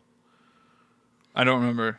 Um, but yeah, he, he None of, none of them are using it yet, but like They're all he's, wearing it. Yeah, he's training them on how to use it. so yeah, he And tells so them to he- back away. Yeah, tells them to back away, and he does the cha. Ka or something like Yeah, cha ka. that. Yeah. and explodes. it. Blows blows up the uh blows. Blows up the uh the big obelisk. And Um, he's like, "This is the power of the weirding way. Words have power. Words." certain words are killing words. Yeah, certain words are killing words. With words, you can set people on fire. You can do this. You can do this. You can do Yes. this. You can All the- boil a man's organs all, inside of him. All the different things you could do with the weirding. I really fucking enjoy that concept. I Yeah, don't know do if it's going to be in the, the remake or not, but it's not in the book, and I really enjoyed this concept of like words being weapons. So Um, and so like everybody starts doing it. Chaka, chaka, Yeah, chaka. he's training And one of of them. them says Muad'Dib and blows a hole in the fucking wall, and he's like, "My name is a killing word. Yeah, and I I don't know why, but the way he says it, I really enjoy the way he says it. My name is a killing word. Like, oh, Oh, oh yeah. Hold on, let me get my dagger out. yes. Uh, yeah. Um, we then cut to, and it's a bunch of the uh, uh, Fremen soldiers, and they're all fully trained and shit. And uh, they're all out in the desert. This is where he fu- f- uh, rides the sandworm. Oh yeah, yeah, yeah. He says he So- says I've now trained them, but to truly lead them, I have to conquer the worm. Yeah. Uh, and Which- Stilgart hands him like a which, weird uh, like shovel spike thing. Same, bro. Like I've drank tequila too. yeah, right. Got to conquer the worm. Um, uh, and he has like a bunch of rope with him. He has this weird like shovel spiky thing that he like digs in. A sandworm is coming up, so he digs that in and uses Well, it as a way to like lift himself up onto the worm. Yeah, he places the thumper to draw a sandworm, Mm. and it's apparently the biggest sandworm like it has. They've ever seen. Yeah, yeah. but it's has a little fucking or like it comes up out and they're all like standing there cheering and he walks over and ka-chunks it with his weird shovel axe thing. Yeah, yeah. I, they give it a name, but I cannot. I didn't write it down, and I cannot fucking remember what it is. Um, Some Hebrew word. I, He he rotates to the top of the worm yeah, yeah. with it. Yeah, yeah. he basically makes it just like shimmies his way up the worm with. Well, he doesn't shimmy. Like he, it never moves. He just holds on to it. So Oh, that's right. Because as it rotates, it rotates yeah, it rotates right. him to the top. Yeah, yeah. But that means that the top was at the side whenever he First hooked first onto hooked it, onto it. I guess. But whatever. Yeah. Story reasons. Reasons, yeah. And there's two little like hook places Like that are blowholes. Yeah, that They are look like, like, blowholes. spewing spice. yes. And we we see uh he anchors a rope into like the side of it so that w- that way people, People can, can climb up. up it. But yeah, then he hooks into like the blowholes and like spice and shit is coming out of it. I think we hear an internal monologue from Paul saying as much. He's like, I can smell the spice up here or some shit like that. And he, he makes the connection. Worms and spice. What does it all mean? Yeah. Uh, and now he's riding the worm because he has the anchors in the blowholes with like uh, both ends of the rope and like a harness of some sort. And the rest of the Freeman or Fremen Yeah. all all like climb up there with him. Well, Stilgart does it first, and they're both looking at each other, and then we just hear like um, like a major guitar riff happen. It's like very metal moment where both of them are like smiling at each other while he's riding this giant ass sandworm in the middle of the desert. Uh, and they're all like, the legends are true. You are what the prophecy spoke of, or some shit like that. Oh, there's a small scene uh, that we missed. So as they're being introduced to the the Fremen people, um, they mentioned that they would like uh, Lady Jessica. Well, no, no, no. It's whenever he's training him, or he's training the soldiers in the weirding way. Um, their holy mother is like, "I'm dying." Yeah, Um, near death Jessica.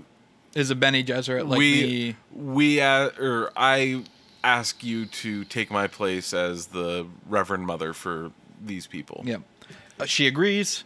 And uh, part of becoming the Reverend Mother, you drink from the water of life, which is I think in the book they describe it as like, uh, like concentrated like sandworm bile. I think that's what it was, if I remember Okay, correctly. I know it has something to do with It's the, it's something with the spice and the worms and shit. I think it's like sandworm bile of some but sort. But it's poisonous. to it, to anybody that isn't uh, a uh, Bene Gesserit and b a woman, Yeah. because other men have tried it and they've died from it. And she takes it and she's like, "Oh, but what of my unborn baby?" One of the things that happens with the whole water of life is that the Reverend Mother, who is on her way out, basically gives up the rest of her remaining life force to pass on all of her knowledge Yeah, to as Jessica. as a Reverend Mother to the next Reverend Mother. Yep. So Jessica gets all of the knowledge of the uh, Reverend Mother, um, but the water of life makes her give premature birth. But not in like a dangerous way. Like the baby's like Right. fully grown whenever it comes out prematurely. to to her daughter Alia. Alia, who also because they were feeding off the same energy. The they don't, water of life. They don't really explain why, but because she was inside her mother when her mother drank the water of life, Yeah. she also has all of the powers of all the powers, the wisdom, Reverend Mother. all all, all Right. of that of a Reverend Mother. So she's like, a, and they mentioned throughout the movie that she's growing up rapidly as they skip ahead like three years in the movie, but in the book, yeah, she's just growing at a rapid pace, and she acts like a grown adult. right as like a three year old. Mm-hmm. Uh, and then uh, after they mount the sandworm, uh, we then see just a series of events. We hear uh, Princess Irulan come up uh, over voiceover, and it explains over the next two to three years, um, uh, Paul Atreides or uh, Muad'Dib uh, enacts uh, like counterattacks against um, The Harkonnens. the Harkonnens and the Emperor, my father. And we just see like series of uh, of attacks happening. It's almost, and they mention it in the book. It's very jihad like. Um, that this is Muad'Dib's jihad, shit like that. Um, and they're attacking different spice facilities, attacking different soldiers. At one point, they end up attacking uh, a spice facility that Stalgart or Stalgart thinks, or Stilgart, sorry, Stilgart thinks is a smuggler's rig made to look like a spice rig. And Paul's like, fuck it, I don't care. If they're smugglers, then they're clearly in uh, cahoots with uh, They're not good people anyway, so with fuck the it. Harkonnens. And so they attack it, and they immediately um, Paul's like, oh shit, Gurney, I thought you died in the battle. Gurney's like, I'll fucking kill you all. It's like, Gurney, is that you? Do my eyes deceive me? Paul? I was told you were dead. I was told you were dead. yep. And then Paul holds up his father's ducal uh, signet, that that ring that his father has. Oh yes, because um, Doctor Yueh. Dr. Yueh put it on the still suit. Yeah. Uh, so they team up. They're very happy to see one another. Gurney is going to help him with the battles to come. We forgot to mention about the fucking like scene where after like he poisons the Duke, Dr. Yueh just like sits in a room and cries for like you, well, he, he's like in the middle of crying, stops, and it looks like he's somber for a moment, and then starts, starts crying, crying again. again. It's like it's insane. Some of the choices are just like what or what were we thinking? But some of the other choices, like the weirding modules, are really fucking Really cool. Really cool. Um, but yeah, they're still doing jihad attacks. Um, and then they decide to come up with a plan to fully t- attack the Harkonnen. And uh, Well, not, yeah. I, well, it might be before, um, after after he's conquered the worm and is their leader. Mm. Um, they paint like yeah, he has ten um, soldiers or so. like the 10 of the 10 best 20. Fremen soldiers that are uh, quite uh, versatile in the weirding modules. They call them like the Feziken. Maybe I don't remember what they call them. I, I just wrote know it they're like his personal guard, Yes. and he and Chani get married, or No, they don't get married. they don't get married. They, have children. Yeah. and then they, they live together. It- it- they fuck like bunnies. yes. Um, in the book, they have a son. Uh, this one it looks like they have two kids because we they don't really explain it, but we see two kids with Chani at one point. Right. So it looks like they have two kids. But in the book, they have one son. And in the middle of one of uh, their attacks, the Harkonnen are attacking with R- Robin, or uh, Rabin, the beast. Rabban. Rabban, that's it. Uh, the beast. And uh, he attacks a facility that Chani and his son are at with uh, Alia and ends up killing uh, son. And I, Leto. They call him Little Leto because that's the Duke's actual name is Duke Leto. Yeah. Um, so he ends up dying. Uh, Ali- uh, at that same point, uh, Alia gets kidnapped and gets taken to the palace. In the movie, she just randomly shows up in the palace. Yeah, she just goes. Um, but yeah, in the book, she gets kidnapped by uh, Rabban uh, and gets taken to Vladimir and all that. But in this uh, moment, yeah, they commit themselves to each other. And then um, as he's in the middle of his room, laying next to Chani, he's having another nightmare, and he's realizing, oh shit, I can't see my future anymore. yeah, I can't because he's getting glimpses of the future throughout the entire movie. He's like, "Fuck, I, I'm not seeing anything." I, fuck, Chani, and he, he wakes up in the middle of his dream. Chani's waking him up, and he's like, "You were saying my name." He's like, "I've got to do it. I've got to drink from the water of life." And he's been told throughout the movie, like, you can't do this. It'll Yeah, kill you. It'll kill you. if you try, you have- die. Other men have tried.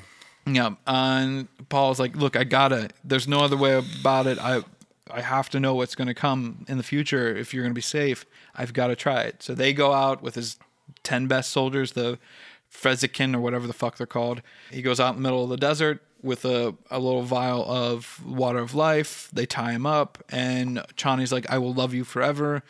And then they pour the uh, water of life into his mouth. And in the book, I don't remember so in the book, whenever he takes a drink of the water of life, uh, the the tripping experience that he has happens, but he also slips into a coma. In the movie, they have all the Reverend mothers start bleeding from the mouth. Yeah. And he starts bleeding from one eye. Yeah, for whatever reason. Don't I don't know. They don't really explain it. But as and Alia goes to Jessica and says that he drank the water of life. Yes, he, and they they also say with the water of life, all women are too afraid to look where no man has, or no person has ever looked before, like beyond space and time. And we see in through this like tripping experience that uh, while that Muad'Dib is looking past where no one has ever looked before, and we see him, and we see and hear him say, "I'm becoming." Gaining the powers of a navigator, uh, basically able to tr- travel through space and time Right. at the whim of a thought. And uh the worms all show up. Yes, all But of them. Every single one that's uh, in the on the planet just like encircle the entire group. They don't attack. They just like They just kind of sit there and everybody's like, why aren't they the fuck? attacking? And in his like dream voiceover thing, he says, the Spice are the worms, and the worms are spice. yeah. So basically, the worms create the spice and then just live in it and shit like that. So it's a byproduct of the sandworms themselves. Um, he gets up. He's now the ropes are completely off of him that they wrapped him up in, Mm-hmm. and he looks up and he sees all the worms around them. He's like, I think he proclaims that he is the Kwisatz Haderach or whatever the fuck. Yeah. He's now in that main cathedral area where he, And he like I think this is where he like first unfurls or like I think this is where you f- first get the glimpse that his eyes are now all blue. Fremen. Yeah, yeah. The, They're, the blue on they blue. are blue on blue. Yeah. Before he makes that big proclamation of the Fremen being the storm that the Emperor has never seen, blah, blah, blah, we see the Emperor being accosted by the Guild again. And the Guild are like, look, fucking do something about fucking Muad'Dib because he's fucking causing an issue on Arrakis. And they don't know who Muad'Dib is. They just know Right. a mysterious Muad'Dib has been attacking different place, oh, different places on Arrakis. And um, uh, Emperor Shaddam is like, fuck. All right, fine. You know what? I will go and take care of this personally. Yeah. Uh, we see him go to um, uh, Arrakis, and he's now on Arrakis, and he, I think he, if I remember correctly, he uh, asked or demands that Vladimir come to see him right away or some shit like that. Yeah, I think so. I believe so. And then whenever Vladimir comes floating in, he is like trying to convince the Shaddam. He's like, "Why did you come?" Or no, Shaddam is like, uh, "Vlad, why did you have me come here?" And he's like, "I didn't ask you to come here." He's like, "Your insolence and uh, inability to control uh, this Muad'Dib issue is the reason why I'm here." So yes, you did call me here or some shit like that. Um, we then cut to Muad'Dib, Paul, uh, making a proclamation in front of all the Fremen people. And he's like, I will now send you people into battle, and we will show uh, the Emperor that we are the storm that will topple his regime or whatever the fuck. Just basically Right. pumping up the people. We're get stoked. We're gonna fight these fuckers. Woo! Um, and uh, they all start uh, ranting and raving, and then, then we cut Muad'Dib, Muad'Dib, Muad'Dib. we cut to I think back at Shaddam's place, and he has Vladimir come back in, and uh, on the floor is Rabban's head, r- uh, like right in front of Shaddam, and Vlad's Oh, like, yeah. "Oh shit, what the fuck? That's my nephew." He's very fucking shocked by this. He's near tears himself. Um, and then as they're having this conversation about uh, Vlad's insolence, um, we cut back to Muad'Dib, and they are now mounting an assault on. Fremen, ready the atomics. Yes, uh, they're mounting an attack on the main facility. They all t- put on their white suits. Yeah, we I, they don't really explain what the white suits are for. Radiation.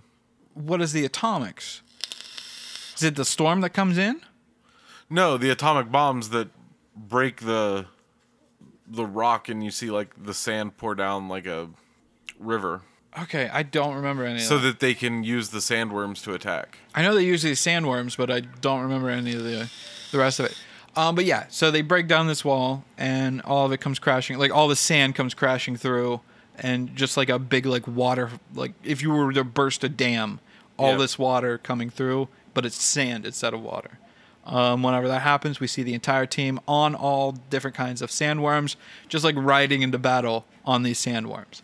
And then all hell breaks loose. Like the uh, Saracens start attacking all the Fremen people, and it's just like this big battle between two clashing forces. And I gotta say, even though it was in the 80s, the special effects for this movie, even with the worms alone, it's really fucking spectacular. Yeah, pretty fucking great. Um, so yeah, this big Minus the shields. They kind of Yeah, I don't know why they they- they cheaped out on the shields, but everything else looks pretty good. Yeah. The they're having this full on scale attack, and as they're battling back and forth, uh, in walks uh, Alia into the main like chamber area with Emperor Shaddam, and we don't hear her talk too much until this point. And I loved her voice. I love the like the reaction on the little girl's uh, face as she's talking. Um, and she's just basically telling him like, "Look, you're gonna lose no matter what you fucking do. My uh, brother is gonna kick your ass." Um, the Reverend Mother that's there with the Emperor Yeah, yeah. And she's she's not having any of it. is like, kill that abomination. And she's like, oh, that won't make my brother very happy. Yes. Maybe you've heard of him, Paul Muad'Dib.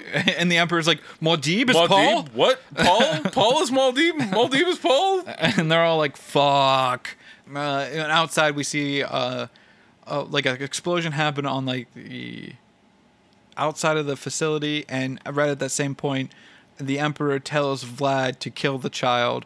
He- The Vlad gets close to the child. The child swipes at uh, Well, no. Vlad's face, and she has that uh, gum uh, uh, Gom Jabbar, uh, the little Oh, poison. yeah, that's right. finger- But he like dodges out of the way. No, she slashes his face. No. Yeah, because whenever he backs away, initially you don't see the slash happen. Well, I don't know if it's just bad editing or what, but initially you don't see the the slash across his face. But as he's stumbling backwards, he then has a slash on his face. I didn't think that he did. Because I thought that she didn't kill him until she used the voice on him to get him to come closer and then, like, ripped his upenders or suspenders off and fucking I think him- that happens before she slashes his face. Like she does the voice on him. She he gets closer, pulls out the little fucking tubing out of his chest, then slashes his face. He goes stumbling backwards. He starts spinning in the air on his back and just like freaking out and like writhing and shit.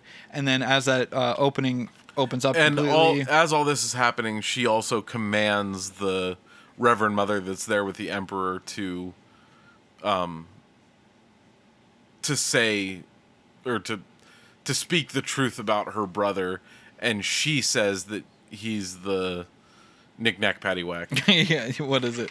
The uh, the the Qui- knick-knack paddywhack. the Kwisatz Haderach, yeah, uh, whatever the fuck. that's what I said. Uh, it, layman's terms, it's a super being, is what they call him in the book and shit. Uh, so yeah, a, as that's happening, as the uh, Reverend Mother is being forced to say that, uh, Vlad is basically being sucked out of the hole that was created from the explosion. yeah, there, well, there was an explosion. This hole was created, and everybody kind of like nobody really nothing. Nobody reacts to it. They see the explosion happen. They're like, "Oh, whoa!" But wow, nobody that was, moves. That was crazy. And Vlad then gets sucked out Vlad gets it. sucked out, and then uh, Gets, uh, gets, and then like, Ariel thrown into just- the- or what's her name? Uh, uh, Alia. Alia. Vlad gets thrown into a sandworm's mouth, and we cut to like Paul and them watching it happen. They all like, "Yeah, that was awesome," and then they go back to the fucking battle and shit. And then she just like walks out. Yes, and one of my favorite shots in this movie is her with like a dagger in her hand with the little poison Jom Gabar uh thing in her on her finger, and she's in the middle of the battle, and she's just like it's like a slow like her like basking in the glory of this battle of like her like just oh look at me type bullshit. In the book, something similar does happen where uh as a a, a way of mercy for the men that have died battling the Fremen, she just goes and like kills the men that are near death, like that Mm. are dying on the open battlefield. Just goes up, stabs them, moves on to the next stab. she becomes stab, a stab. Valkyrie. Yes. Uh, and I'm assuming that was a scene that was in the movie they just cut out because Right. yeah, she just ha- randomly has a dagger in her hand that she didn't have before. So yeah, the battle has basically been won. We then cut to all the Fremen are in that main courtyard area surrounding Emperor Shaddam. And uh, Emperor Shaddam is like, "What do you want?" And uh, is like, "Look, I showed you I could fucking kick your ass, and look, I'm doing it right now. I kicked your ass. You need to fucking bow down to me." And uh, I believe Alia starts talking again. F- it's like a free, free Arrakis from guild control or Yeah. whatever, or you'll die. Yeah. And then uh the emperor makes a claim that he or no, no, I think Sting like yells out from the middle of the crowd Yeah, because he's Feyd. Feyd. Feyd just basically says, "I will kill him," Yeah. And the emperor gives him his dagger Yeah. to use. Uh, in the book, it plays out a bit different. So, um, in order to fully take over the throne of the emperor, uh, Muad'Dib is like, um, how about this? I'll take control of everything if I beat either you or the best warrior that you can come up with. I'll fight them. Now, Muad'Dib's people, Gurney and uh, Stilgart, are like against this 100% because whoever uh, the emperor's going to get is going to be someone that's going to just Be able to best him. either best him or uh, use some sort of like treachery to um, backstab him and win. And they're like, no, this isn't happening. And Muad'Dib just like tries to reassure them. in the Well, I mean, Gurney does it in the movie too. He's like, Yeah. "No, don't fight Yeah. him. He won't fight fair." yeah. Um, and the same thing happens in which the, he doesn't. Yes, uh, for the most part, he doesn't. Or no, no, for the most part, he does. And it's not until like the last like second of the fight that you see a blade pop out of his side. Yeah. In the book, it's much more treacherous. He is trying to sneak his way in to kill uh, Paul several different ways. But in the movie, they start battling back and forth. This is where we get the line, I will kill him. He says a few times to Paul, I will kill you, I will kill you. And then he says to the crowd, I will, will kill, kill him. him. Uh, not like the way you say it. I will kill you. He he's just basically making a proclamation to the crowd I will kill him. They get into like a big uh, tussle. They lock up, and it looks like uh, uh, Paul is going to be bested by Sting. and he says something about Chani. He's like, "Oh, is your wife going to need my special attention Yeah, after yeah, this, or yeah. something? or is your, is your woman going to need my special attention after this?" something like that. Uh, and then in, uh, in an internal monologue, we hear Paul's like, as they're locked up, he's like, if I move this way, he's going to get me with that side blade poking out. If I move this way, he's going to get me poisoned. with the di- dagger. my only my only option is to bend like the reed. Yes. Uh, he makes a quick movement and bam, best it is best uh, Feyd. He was I was gonna say sting, but best Feyd. He's on top of him, and then we just see him Stabs him plunge. through the fucking bottom of the mouth, yeah up through the up mouth. through the brain. yeah. Uh, and uh, he has killed Feyd. Um, and then uh, he stands up. He gets a robe put on him, and then Alia says a few things. And you know why he was? Oh no! What does Paul say? Paul says, "If you control the spice, you control the universe, and now I have control over the universe." And something about Arrakis will n- never not see rain ever again, or yeah, something, like that. And then rain and it starts raining. starts happening. In the book, that doesn't happen at fucking all. He said we will cultivate Arrakis, and parts of it will still produce spice. Parts of it will be more sustainable living for the uh, people of Arrakis, the Fremens. Um, but he doesn't like automatically uh, like think it, and then rain starts falling down on the ground for whatever reason. That was ha- uh, the thing. They make him in that god. Well, and that's um the the Fremens whenever they're first walking through and like introducing them to the area and stuff, they see like this huge pool of water yeah, yeah. that he says it has decaliters in it, and um, they're like, "Oh yeah, we have hundreds of these, and we're going to use them to reshape Arrakis to make it more hospitable." Yeah. Um, and something similar happens in the book. Uh, and as the it's all raining down, and he was able to in the movie anyway, as he was ma- able to make it rain, we hear Alia. we hear Alia say, "And why was he able to do this? Because he is the Kwisatz Haderach." Because he is the knickknack paddywhack. right. And right when she says that, cuts the credits, and then we just see like um, stylized credits of like all the actors In order- play- in- of appearance. Is it in order of appearance or is it in order of alphabetical? Uh, I think it's Alpha- alphabetical. alphabetical by appearance, I think is how they did it. really? Yeah. maybe. I think don't it was. remember. I think it was both, and I was like, "That's that's Weird. weird." yeah. Uh, and yeah, that's the movie. And there were plans to make like two or three other sequels, but this movie, and we'll get to, into it here in a second about the uh, response to this movie. But it had a cult following years later. But initially, when the movie came out, it was not. Did well not do received. Very well. Um, and I really enjoyed this movie. Uh, there were parts of it that I just didn't understand why they did certain things, but overall, Yeah. the movie is a lot of fun. I'm really excited for what is. I really enjoyed the book. I probably got there's like five other books. I think six in total. Yeah, I think there's six total books. and I think like uh, it's similar to what they did with the Tolkien books. I think he has like his own like uh like side book where the Tolkien universe has like a, the similar uh, sim- Similarian. Similarian.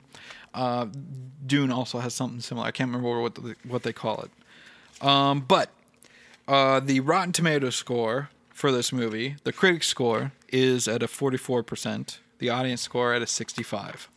With the cult following that this movie had, I thought it would be a bit higher, but I kind of did too. I guess it wasn't. Now, I am going to give you the 2021 uh, uh, uh, inflation adjustments for this movie as well. Well, it makes sense because it's 40 years old. Yeah.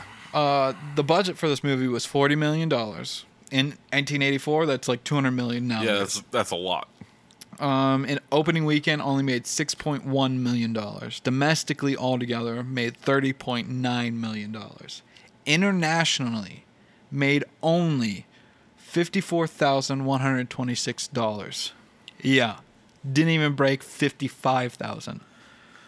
Uh, altogether, wow. altogether in 1984 dollars, it made 31 million dollars altogether. Didn't even gain its budget back at all. I now, over the years, it's gained more popularity and shit I like that. wonder if it just had like a super duper limited I didn't look into it. I just saw the numbers and I was like, "That's internationally. Like fucking."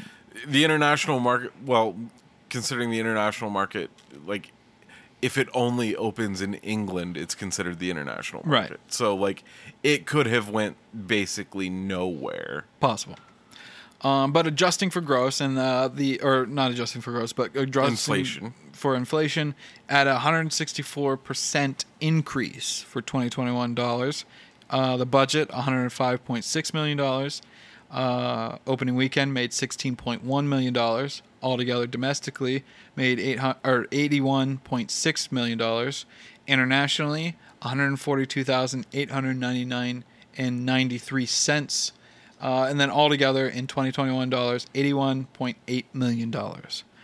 So, even with 2021 dollars, it still didn't uh, cover uh, its initial budget. Um, and like I said, this movie had a cult following uh, throughout the years. I mean, I watched it. The first time I ever watched it is like uh, I think uh, film study in the eighth grade, and uh, I think that I watched it a few other times after that, and that was the last time. I haven't watched this movie Yeah, it's been in probably a- it's been at least years. a decade Yeah. since I've watched it. It's been a little while, and Hon- honestly, the last time that I remember watching this, well, no, so I tried to watch it. I think like five or six years ago, Mm-hmm. Again because I hadn't seen it in so long, and I was like, oh man, this is a classic. Like I haven't watched this in forever, and I did exactly what you did on Monday, whenever you tried to watch it, um, and fell asleep. oh like yeah, halfway yeah, through, yeah, yeah. and I was like. "Eh, It must not have been that good if I was able to fall asleep during it. Yeah. So maybe I don't need to watch it again. No, I, I fell and then, asleep. and then I watched it again for this, and I was Mm. like, I don't know why I fell asleep. Like I must have just This been really yeah. tired.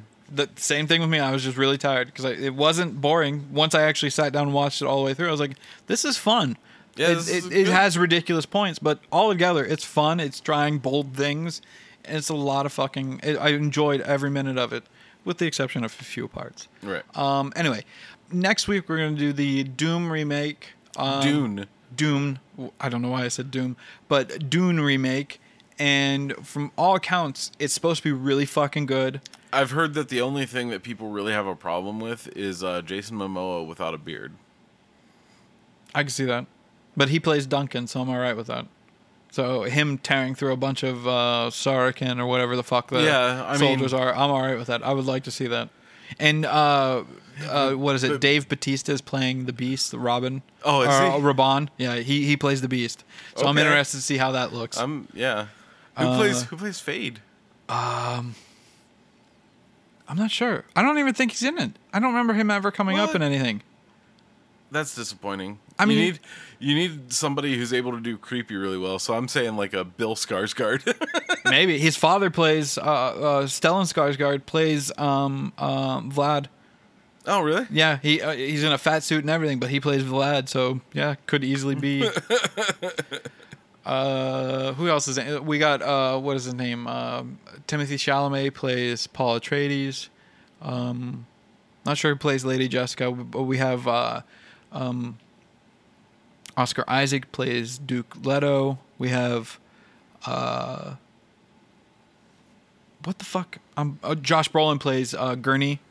And there's a bunch of other uh, cast members. We'll get into it next week, but it has a star-studded cast. Yeah, that's that's a lot of. so I'm really excited to see how that it. movie turns out. But well, it, it also has been greenlit for part two because this one apparently, like the title, starts off with like Dune Part One. Okay. So, and that's why, uh, from what I've been told, it like ends It only in the middle of yeah, the it only goes to half. So I'm I'm also interested to see how they're going to do it without the weird if they don't uh, incorporate the weirding modules because like I said that's not part of the book. And the way the book is structured, I really because in the book each chapter starts with Princess uh, uh oh god what is her name? Irulin? No. Irulan. Ir- I don't know how to say. it. I R U L A N. I can't remember. I'm blanking on how to pronounce it. I've said it a few times Cerulean? whatever the princess of fucking um Kaitain or whatever the fuck the princess in the book is constantly at the beginning of each chapter reading from some sort of like history book uh from like the Dune universe um and in the book at the ending of the book uh, ends a bit different. So you have you don't have the raining scene, but you do have uh, a Muad'Dib fighting Feyd, like I said earlier. But at the end of it, you have Muad'Dib making a deal with the Emperor. He's like, "Look, I will marry your daughter. Uh, it'll help meld our two families together." Chani's off to the side. Their son has just been killed, like moments beforehand. He's like, I'm "Look, done with her now. yeah, and he's like, "Look, Maud, uh, uh, look, uh, I have to do this for the good of our people, for the Fremen people. I have to do this for political reasons. Trust me, she doesn't have my heart. I will never lay with this woman. It's purely political." And Chani's like, "Look, it's perfectly fine. I get it, but just know it fucking hurts." And uh, Lady Jessica's like, "Look." No matter what happens, you have to believe him. He will never lay with her because that is just one thing us concubines will have to deal with people will see her as the person he married, but they will call us his wife, and that's where the book ends. And so it's a very like poignant moment where one concubine for his father is reassuring his now Concubine. concubine, if you will. Anyway, that is pretty much all I've got for this week. And that's all I've got. Make sure to comment, rate, subscribe. Tell us what you think about Dune. Tell us what you think about the podcast. Tell us what you think about life in general. yeah, if you have some sort of like weird uh life's deepest questions, we'd be more than happy to tackle it at the beginning Sure. of each episode. I don't know if we'll be correct on any of it, and we may just talk out of our asses. Probably not. but I'd be more than willing to take the question. Uh, also, you can find us on uh, Twitter and Instagram at Nerdinian. Find me on both those like uh, locations at those both those uh, social media. I was gonna say icon, icons, but yeah, platforms at that wanker. You can find me on TikTok as well at that wanker without an e. And remember, hope is like the sun. If you only believe in it when you can see it, then you'll never make it through the night. One morning I shot an elephant in my in my pajamas. How he got in my pajamas, I'll never know.